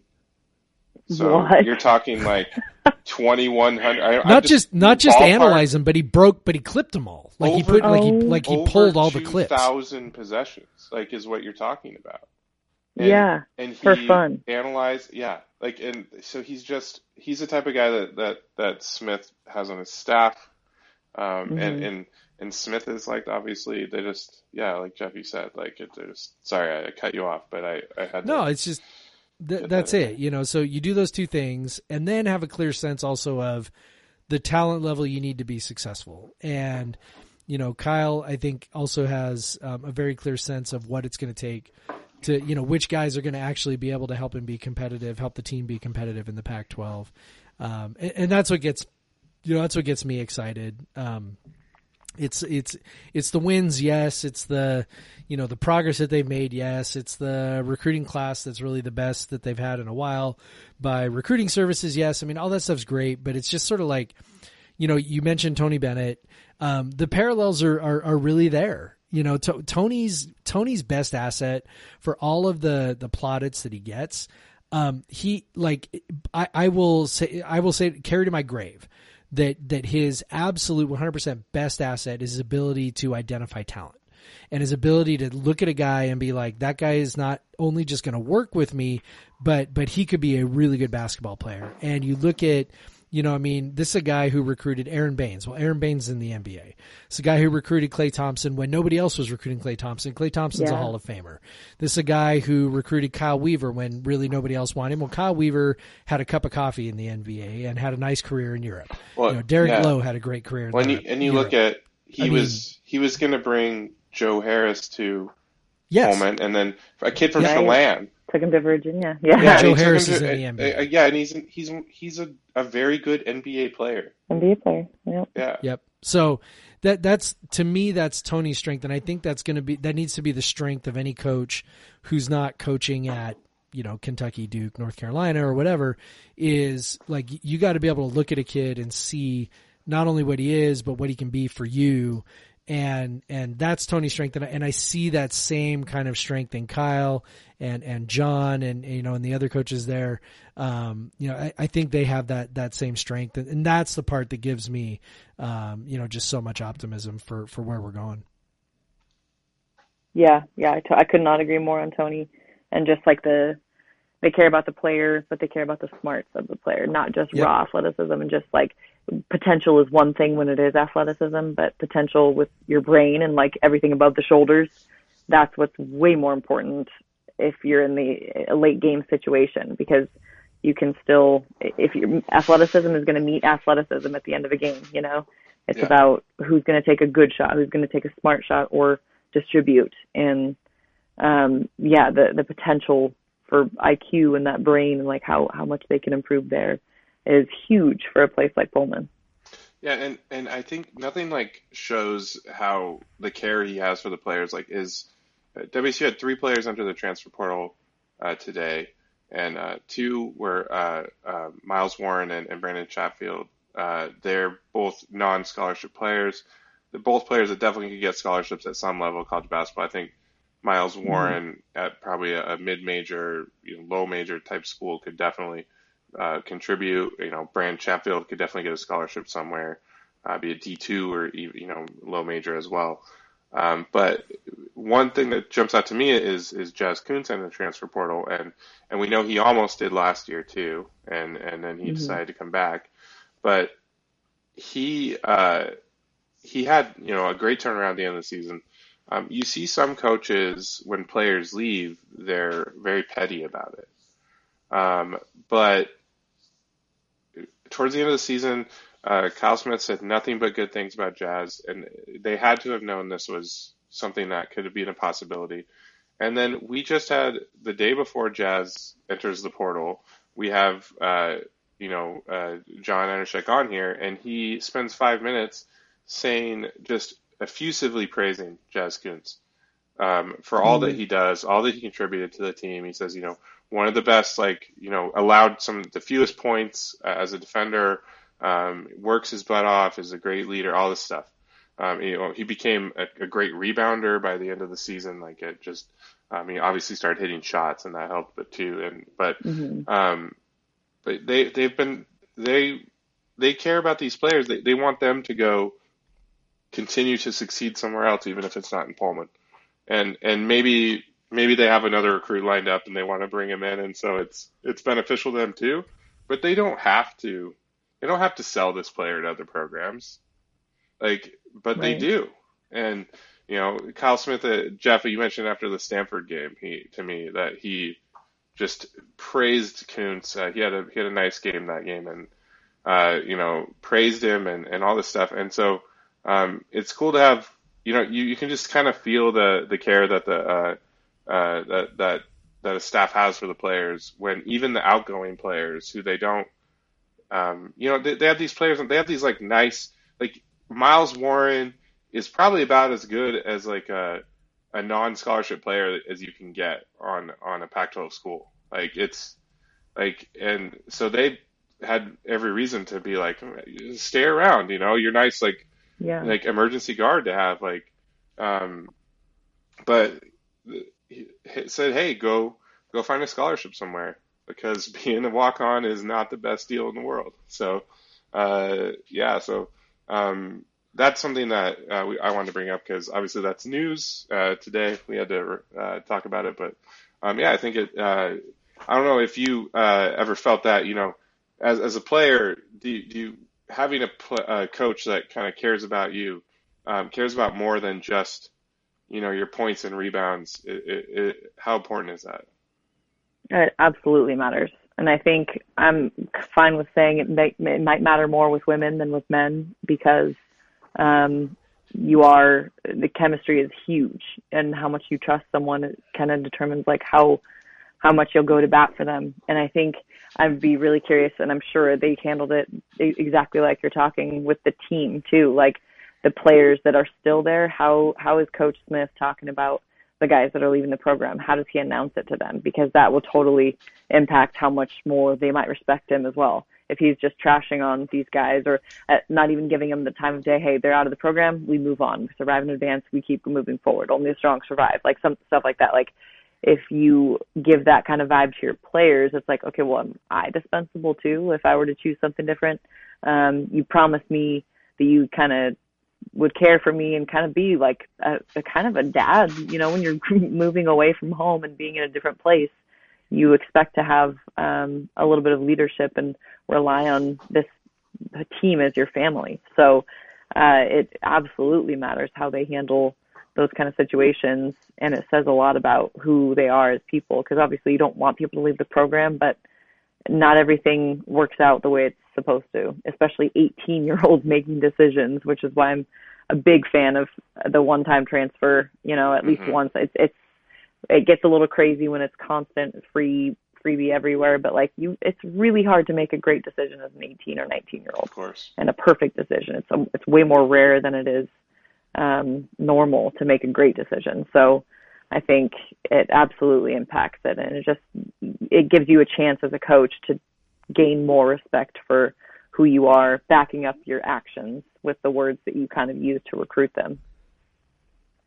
yeah, and, and of course, Jaz is a guy that uh, uh, uh, came came in under Ernie Kent, so this is not the coach that he signed up for.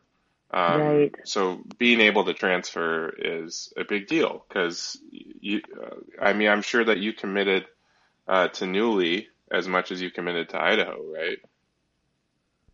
Oh, absolutely. Yeah. And who he was as a person, he's he's the person I talk about constantly now too that believed in me before I ever did.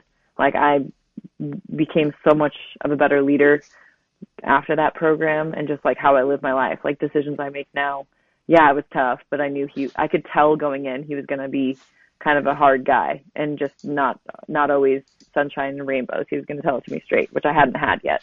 Mm-hmm. And it sucked when it was when I was in those situations and I made big mistakes, but it wasn't like he didn't forgive and he made it clear like I give second chances. I, I know that 18 to 22 years old, 23 years old is not an easy time.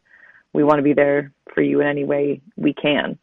And the coaching staff too, um, the assistants, one assistant is still there and she's one of my best friends now. So, um, I, I think it's, it's rare, but it's, it's so nice when you do kind of make the decision based on what feels right and what kind of feels like home when you're getting recruited for sure.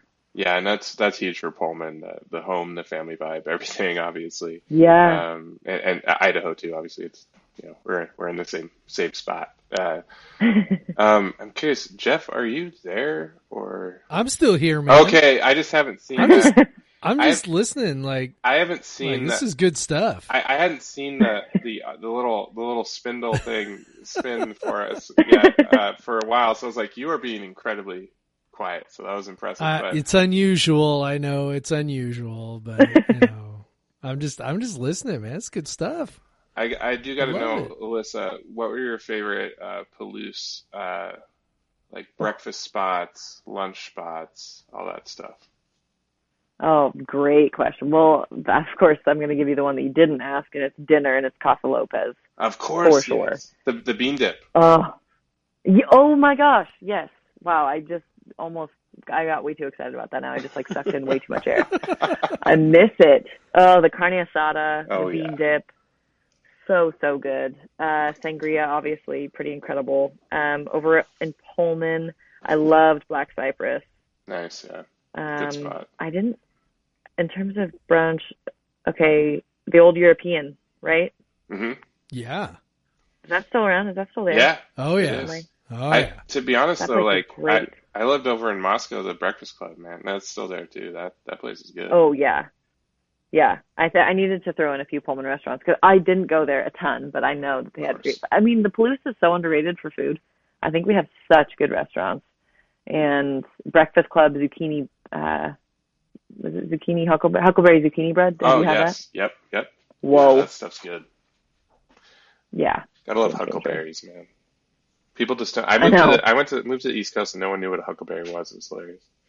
um, yeah, What is wrong with those people? Well, they don't have them out there, and and you can't Well- grow them. You can't grow them commercially. They they you have to fight bears for them. There is no other way. yeah, to you get have to you have to go up in the mountains and find some on your own and Like you got to be in Montana, Idaho, Washington, Oregon, basically like Yeah. to get huckleberries. Yeah, we did go up uh not last summer, but the summer before. We or, well, maybe it was I don't even remember. Maybe it was last summer. We went up into Mount Rainier National Park and got some fresh uh you know wild huckleberries and there was also a bear helping himself over in a field Wow. uh, about 100 yards 120 yards away That's and too close. and yeah, it was it was you know, and and I'm like, we should be moving on now. And Sarah's like, oh no, this is great. And I'm like, no, we should really be moving on. It's, she's like, but isn't this cool? The bear's right there. I'm like, yes, the bear is right there. Pretty sure. we should be moving on. Pretty sure that's inside the recommended distance. Yeah. Yeah, you know, but it's it's you know up there. It's you know the the bears are I guess kind of used to used to the humans and. As long as you're not disturbing their their berry uh, foraging, then then I, I think they're they're pretty much okay with you. Um, we even had one time we were up there, a bear like literally. Now this is kind of in one of the busier parts near uh, Paradise, but but the bear actually ran was up on a hillside, ran down the hill, and everybody's kind of watching it, going, "Wait a second, where's that bear going? It's coming right at us." It ran right down the hill and right across the hiking path, um, and then right down the hill and out of sight, and and like literally within ten yards of twenty people who were standing around watching this bear on the hillside. The bear just decided to like start running at the people, ran right past them, and ran down the hill the other side. And it was like, okay, that was that was a little freaky. Sounds- Yeah, Yeah. like a very dangerous situation. Yeah. Whoa. it turned out uh, apparently he was or she he or she was uh interested in other things but it was i was like uh you know and all these people were kind of getting close to where where the bear was and i was like you people are nuts i'm standing here because if i stand here there's like 30 of you between me and that bear and if that bear decides to get upset I got, you know, it's it's the old joke, right? You don't have to be the fastest person. You have to be, you just have to be faster than the other guy, right? Yep. Like, you know, if the bear's coming, and that's that was that was my philosophy the whole time. So Oh my Yeah. gosh. You gotta live. You be the one to live to tell the story, that's that's exactly that is exactly it. That is exactly. right? I do have to say, uh, Alyssa, did you ever play volleyball or be asked to play volleyball because of your height? I love the follow up question. um, I played by my own choice in junior high and high school, and it didn't. It was it was such a fun sport, so so so much fun. But um, I had a teammate try to play both in college, and it was a max. uh, It was just a a train wreck every single day. So I was like, I'm really glad that I did not try to go that route. Well, that was my classic segue. Just to we gotta um, give the uh, WC volleyball team some credit, uh, some shout out. Oh yeah, Uh, they are currently in first place, and they are playing UW this weekend for a, a home and away series. Uh, that you know, with first place on the line, UW is in second by percentage points. Um, so pretty exciting time. Uh, you can catch if you're listening, you can catch those games. I, I I'm not sure what they're on. At the very least, they're going to be on the li- WC live stream and UW live stream. Um, but they you might be able to catch them on Pac-12. I haven't I haven't looked yet, but um, volleyball is such a I've fun. seen a few. yeah, I've seen a few on Pac-12 networks yeah, yeah. For for Wazzu. Oh yeah, so I just looked. They're both both the the the, the one on uh, on Friday is on Pac-12 Washington. I, I would assume the one on Sunday is as well. Uh, they usually put the like. I think one of the games you did for basketball was the WSU UW game. I think that might be the one that we saw, but the uh, um, because you know they always put the rivalry games on TV. So um, yes, yes, yes, yes. so yeah, Pac-12 Washington, check it out. Uh, huge game, uh, super young, uh, fun team to watch. I've said it before. They are uh, Jen Greeny's on this uh, unfortunate you you'd say unfortunate kind of scholarship uh, rotation where she always has a, a, a year where she loses six seniors and has to fill them with six you know scholarships. So she loses half her team, all her leaders, whatever. Uh, but she has done that, and they've just kept it rolling. Uh, they would have made the, or they made the tournament last year, and uh, hmm they they look like they're in line to do that again this year. Um, so that just a just a hell of a program, one of the better ones that you know WC's ever had, and uh, so just had to give give them a shout out. Um, because uh, I, I, at this point, Alyssa, you're riding with us till the end. You lasted this long. Uh, like, I'm in. Yeah, you're stuck. I, you're I, stuck. it's funny. I asked I asked her like, what do you what do you think about time? She's like, well, I like to be really thorough. Uh, 30 to 45 minutes. I'm like, well, Yeah, you're not uh, you're not very That's not familiar with uh, how long our podcast normally lasts because we talk Well, so I know. much. But A level up. Goodness, Yeah. I love it. You guys have changed the standard. Talk about changing standards. Wrap it up from the beginning of it. Like Cam Ethridge just changed the standard. so are you guys. We are There we thorough go. and we are in depth. I think I we're think now I'm beyond a special guest. Like count me in as um like third player off the bench for the Sweet. podcast. yeah. Oh, right? we're- Well, this this podcast would definitely improve by at least 150 percent. this Uh, it, as long as you don't get too famous, because I'm worried about this. You you're you're always welcome, and and uh, I this has been great. But I do. Uh, are you gonna Are you going to Texas for uh, for the tournament? Do you get to go down there? Or is this virtual stuff? I don't think so. There was like really quick talk about the possibility. Um, I'm not completely closing out hope because uh, since they did have me as like the on-site field reporter and in studio person, they're comfortable with me doing that. But it would have to be like maybe a Final Four national champion situation for Pac-12 networks, and obviously they wouldn't have the game or anything. But I'm not totally you know, crushing my own dreams, but I do need to be realistic, and it's probably not going to happen. And and what was uh, what was it like that experience of uh, standing for eight hours a day on the side, on the sideline in Las Vegas for the Pac-12 tournament? uh, comfortable shoes were very necessary. I love like the coaches are super casual this year.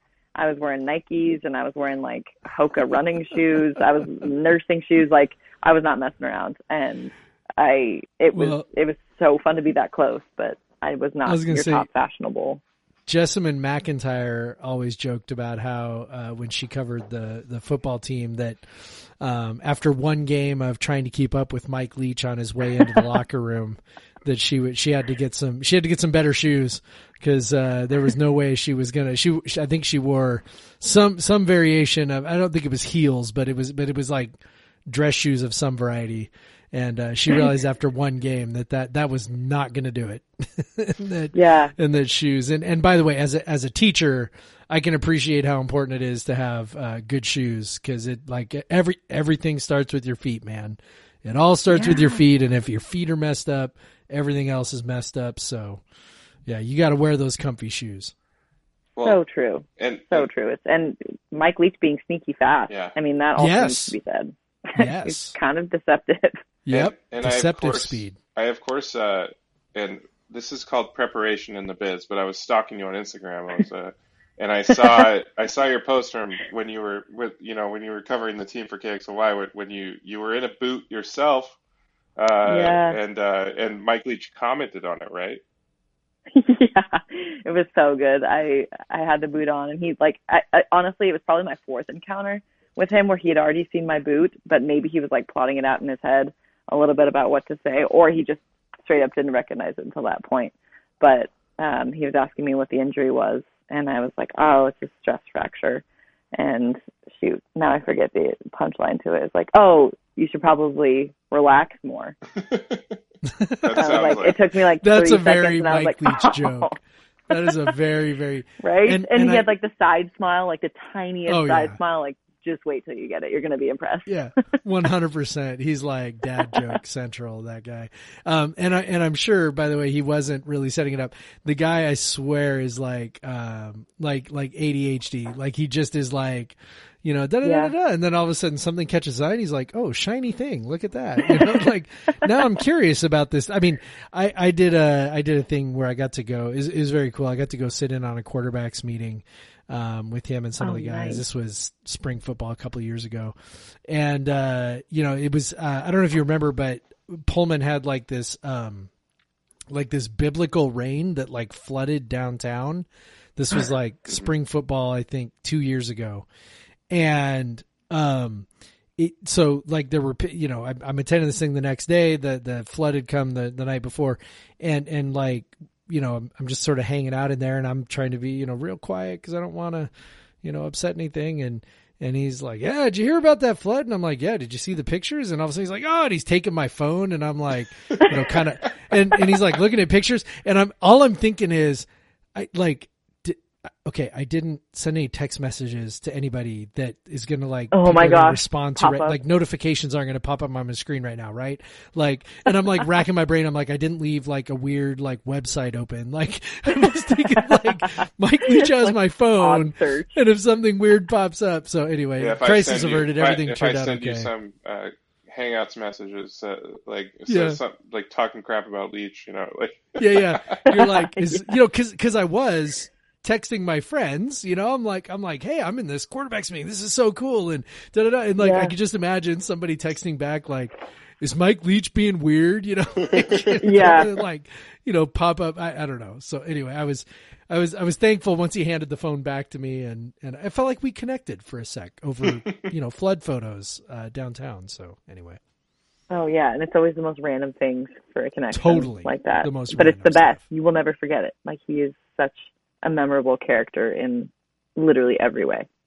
No doubt, no doubt. And he's like the pe- the the guy that people see in the press conferences where people were like, you know, is is like that can't be real, right? And I'm like, no, yeah. for real.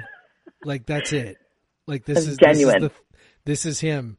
Like this is not an act. It's not a shtick. I mean, I think he leans into it. So I mean, I think totally. there's, there's a bit of that, but but no, but like this is pretty much who he is, yeah. and this is pretty much what he does, and um, super curious, asks a ton of questions, and will engage with anyone. So, yes, will expand so far on the most random topics outside of football, and he's so passionate about it, which I can respect. A ton. You have to respect it. Yep, it's he is a natural, curious being. No doubt. Yeah. Um, yeah, I guess uh, I, I do. There was one more thing I had to mention from Instagram, and I was hoping you were gonna pull it up with like what inspires you as a broadcaster. Um, and I, you probably might know what I'm talking about at this point, because um, it drew me to the picture was you were stand you were in uh, Beasley Coliseum and, and you were you were with Greg Heister and all that. And well, I could ask you questions about Greg because he's a pretty interesting character himself, but we're, we're already pretty deep into this. We'll bring you back for that. Um, but uh, um, you know, how does the guy that the security guard that beat Michael Jordan at dice, how does he inspire you? oh, his just disposition, the the quiet confidence, but you're willing to do that pose on Michael Jordan, the king right. of kings. Like, what? I love that. He was like maybe my favorite character from that whole thing. Yeah, that might and, have been the best part of the whole series. Right? It was like, and Michael was pissed. Like Jordan was not happy about it. He was like joking around a little bit, but you could tell he was like pretty livid. And this dude oh, is yeah. just coming in here and taking trophies, taking names and coins. He's just loving it. Yeah, you saw like I, I would take that demeanor into my everyday life for sure. You saw the real, like the realist of real Michael Jordan at that moment when, yeah. when he's losing a game, like anything. He can't lose anything. He's losing a, a game, any, any game ever to a to a security guard, and he's he's got to he's got to wear that, and someone's got a camera on him, and he's yeah. got to pay up. That's the other thing Mike oh, yeah. doesn't like. That's so true. Not a secret there, but yeah, no. I would say his inspiration of just like if if a big moment happens for you, you know, just embrace it. Like hands up, like here it is. I'm gonna take it and I don't know if I'll ever have the chance to beat Michael Jordan in anything, but um, I think just with this year and how crazy it was, the opportunities come and they're fun, and you gotta you gotta embrace it and be excited about it, make the most out of it. I don't know if that dude made anything with his. I'd love to know what he did with his winnings from that yeah, competition. Change the world. Well, let's. Uh, we really appreciate you coming on. Uh, this has been a blast. Um, if I, you know, you open invitation anytime you want. Um, we're always, uh, you know, trying to cut down the amount of times we bicker as a, a married couple. And it's always, it's always good to have that mediator uh, to help mediate arguments and everything. Um, Uh, I love the way you think about basketball. I, I love the way you analyze games. Uh, um, and uh, yeah, we really appreciate you coming on. Um, and uh, yeah, we're hoping, as Jeff said, women's games, men's games. Hopefully, when you get to travel again, you'll get to go to all sorts of places, and, and uh, we'll, we'll we'll just get you'll become a fixture, and and, and that's truly what we're hoping. So, um, is there anything you wanna you wanna plug while you're here? You wanna your your, your Twitter, your Instagram, any your LinkedIn profile, anything like that? LinkedIn for sure. I always I've made the joke too many times, but I'm like, yeah, check out my MySpace. Um, I don't even know if that's a website anymore. Is it? Don't look I if think it is. it's a I'm not music sure, but we website. find. It's Yeah. like an MP3 think Really? it website technically exists. Yeah.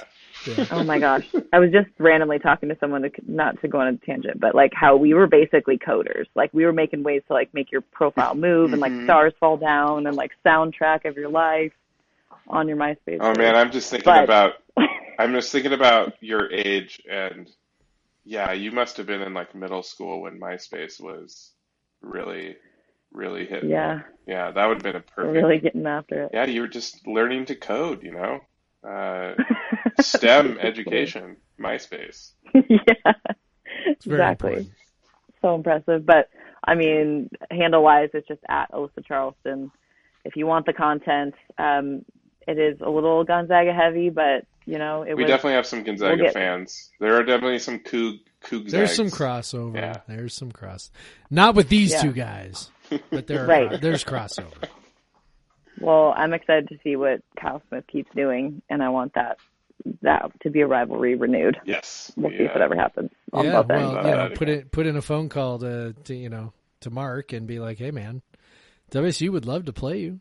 You know, if you're if you're interested, you know, maybe you could be our middleman, like our broker. There you go. on that. Okay.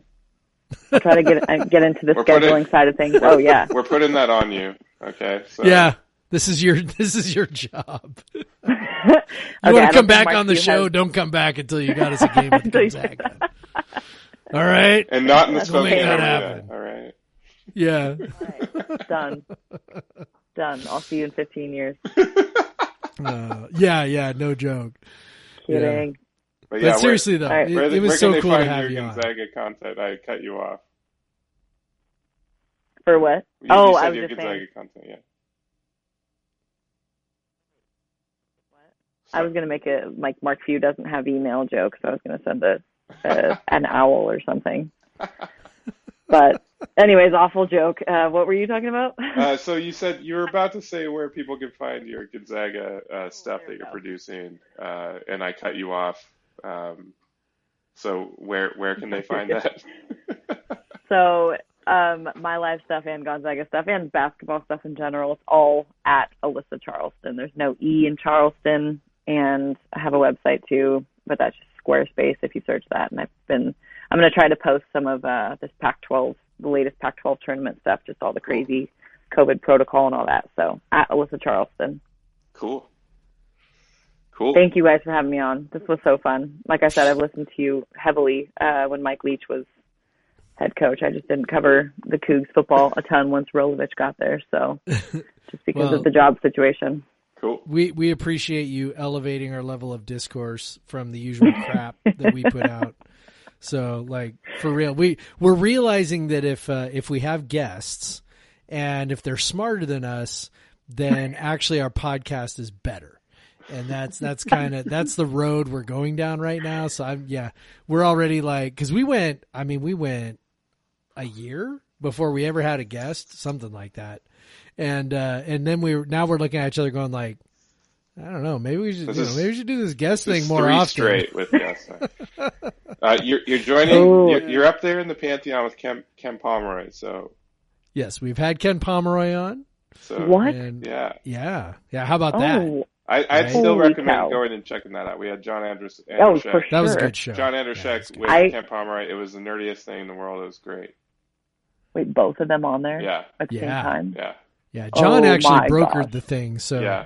That was that was what uh, that that was what prompted that, and that was we were definitely nerding out. Like the closest Craig and I have ever gotten to uh, Ken Pomeroy before this was uh, we had both written for Basketball Prospectus back when they used to make a book, and uh, and so we had done some stuff in there, and and Ken had done some stuff in there, and we were like. Look, we were in a book with Ken Pomeroy. Our name is on the book, just like his. Um, and that was the closest. Jeff, and then we, I do have to say, know. I did meet him once at the. That's Pac-12 right, the that's right, I forgot about that. in Las Vegas. yeah, yeah. and it was Oh, like wow. the highlight of my life because he, um, we we chatted. I was beers deep for sure, uh, and we were chatting like at halftime. I, I just like went over to the media table and talked to him. Um, I was I was just like I was at like a work conference and the Pac-12 tournament happened to be it. I was I was at a work conference in the MGM and the Pac-12 tournament was right there. It was like incredible. I was like, this is the yeah. I barely went to the conference. Let's be honest. Um, but so I, I saw he said he was there, so I like messaged him. I was like, hey, you, um, I'd love to meet you. So I went down and uh, we were chatting, and then right when I left, he said, keep up the good work, and I was like Oh, floated like back to my seat. Yeah, Like, yeah. uh, It was, uh, and then we had him on the podcast, which was super fun. Um, still one of, That is incredible. one of those- I'm checking that out. one of those literally tomorrow. evergreen episodes that I think you know a lot of ours Yeah. a lot of our episodes are timely, but that one was just more about theory Yeah. and, and everything, so it was pretty great. and if I remember right, he claimed to remember you, which was even better. So Yes, uh, I'm sure he actually didn't, but uh, Is he? I was going to say, is he a good liar? I'll determine. Yeah. He, he, they talk about it. Uh, You guys talk about it on the podcast, whether he remembers you or not. uh, yeah, I don't remember now. Jeff, did he say that I- he remembered me? I think he did. we did. might have, or maybe, maybe, no, it, it, was it been was the before banter we were before. recording. Yeah, it was. yeah, it, was it might have banter been, might have been before, but Okay. yeah. Well, Okay. Craig, Craig gets the treatment. You know, I don't know. Maybe this happens to you as well because you're, you know, rather tall, right? So Craig Oh, is also rather tall. Craig is Craig is six five, so um, easy to remember tall people, I imagine. so, uh, yeah. Yeah, One So of the there you few go. One tall, drunk positives. guy in Coug gear. Hard to forget. It is true. We wrote Love it. we Oh, wrote I'm definitely checking that out. together. It's great. I'm ex- listen. I'm extremely forgettable. It's okay. So Depends Yeah. how long. It's good to be remembered is, for Jeff. something. Depends on how long your beard is at that point. that is true. The beard's not very long right now, so I'm I'm I'm Very very, forgettable. I, I'm just I'm just middle aged dad right now, and that's I'm it. morphing into that. that too, is all so. there is. I'll All never right. forget either of you. Ever. Thank you. I can't wait for the next one, and I, I will definitely pay watch that one tomorrow or listen. Yeah. Watch. I will listen to that one Good tomorrow. luck watching. Cannot wait. If you figure out a way Yeah. to watch it, then you have hacked into our computers in some More way power. that I don't Yeah, listen. understand. There's a I am a reason why we computer do not so- record. We do not record these podcasts. We do not live stream them, and there's we have good we have good reason for that. Let me Oh, tell you. Love we tried to do that years ago. It was it was not great. Yeah, it did. Um, but Well, I'm all for it. I'm all for it. But if you're if you're a big fan of the pod like Alyssa, and you haven't subscribed to it yet, please subscribe. Uh, rate us five stars. Leave a good message about how we have really good guests. Um, and then uh, yeah, and uh, what if you got an email question for us or, or a comment or if you have any ideas that you want us to talk about? Because in a, in about a month, uh, things are going to be less busy. Uh, this is probably the busiest sports season we've ever had, um, with all the all the fall sports being played in the spring. Um, but uh, but yeah, so that's podcast vs everyone at gmail.com. Um, I'm at the Craig Powers on Twitter. Jeff runs the at pod versus everyone account where he spouts just fire mean things about Pac-12 analysts. Unless their name is Alyssa Charlston, then it's 100% positivity. Um, That's pretty much the rule of thumb. That's pretty much the rule of thumb. all right. Again, thanks, Alyssa. Um, and uh, you don't have to say it's Alyssa, but Jeff and I are going to say it. We're going to say go Cougs. Yeah, go Cougs, Craig. Black Lives Matter. Black Lives Matter.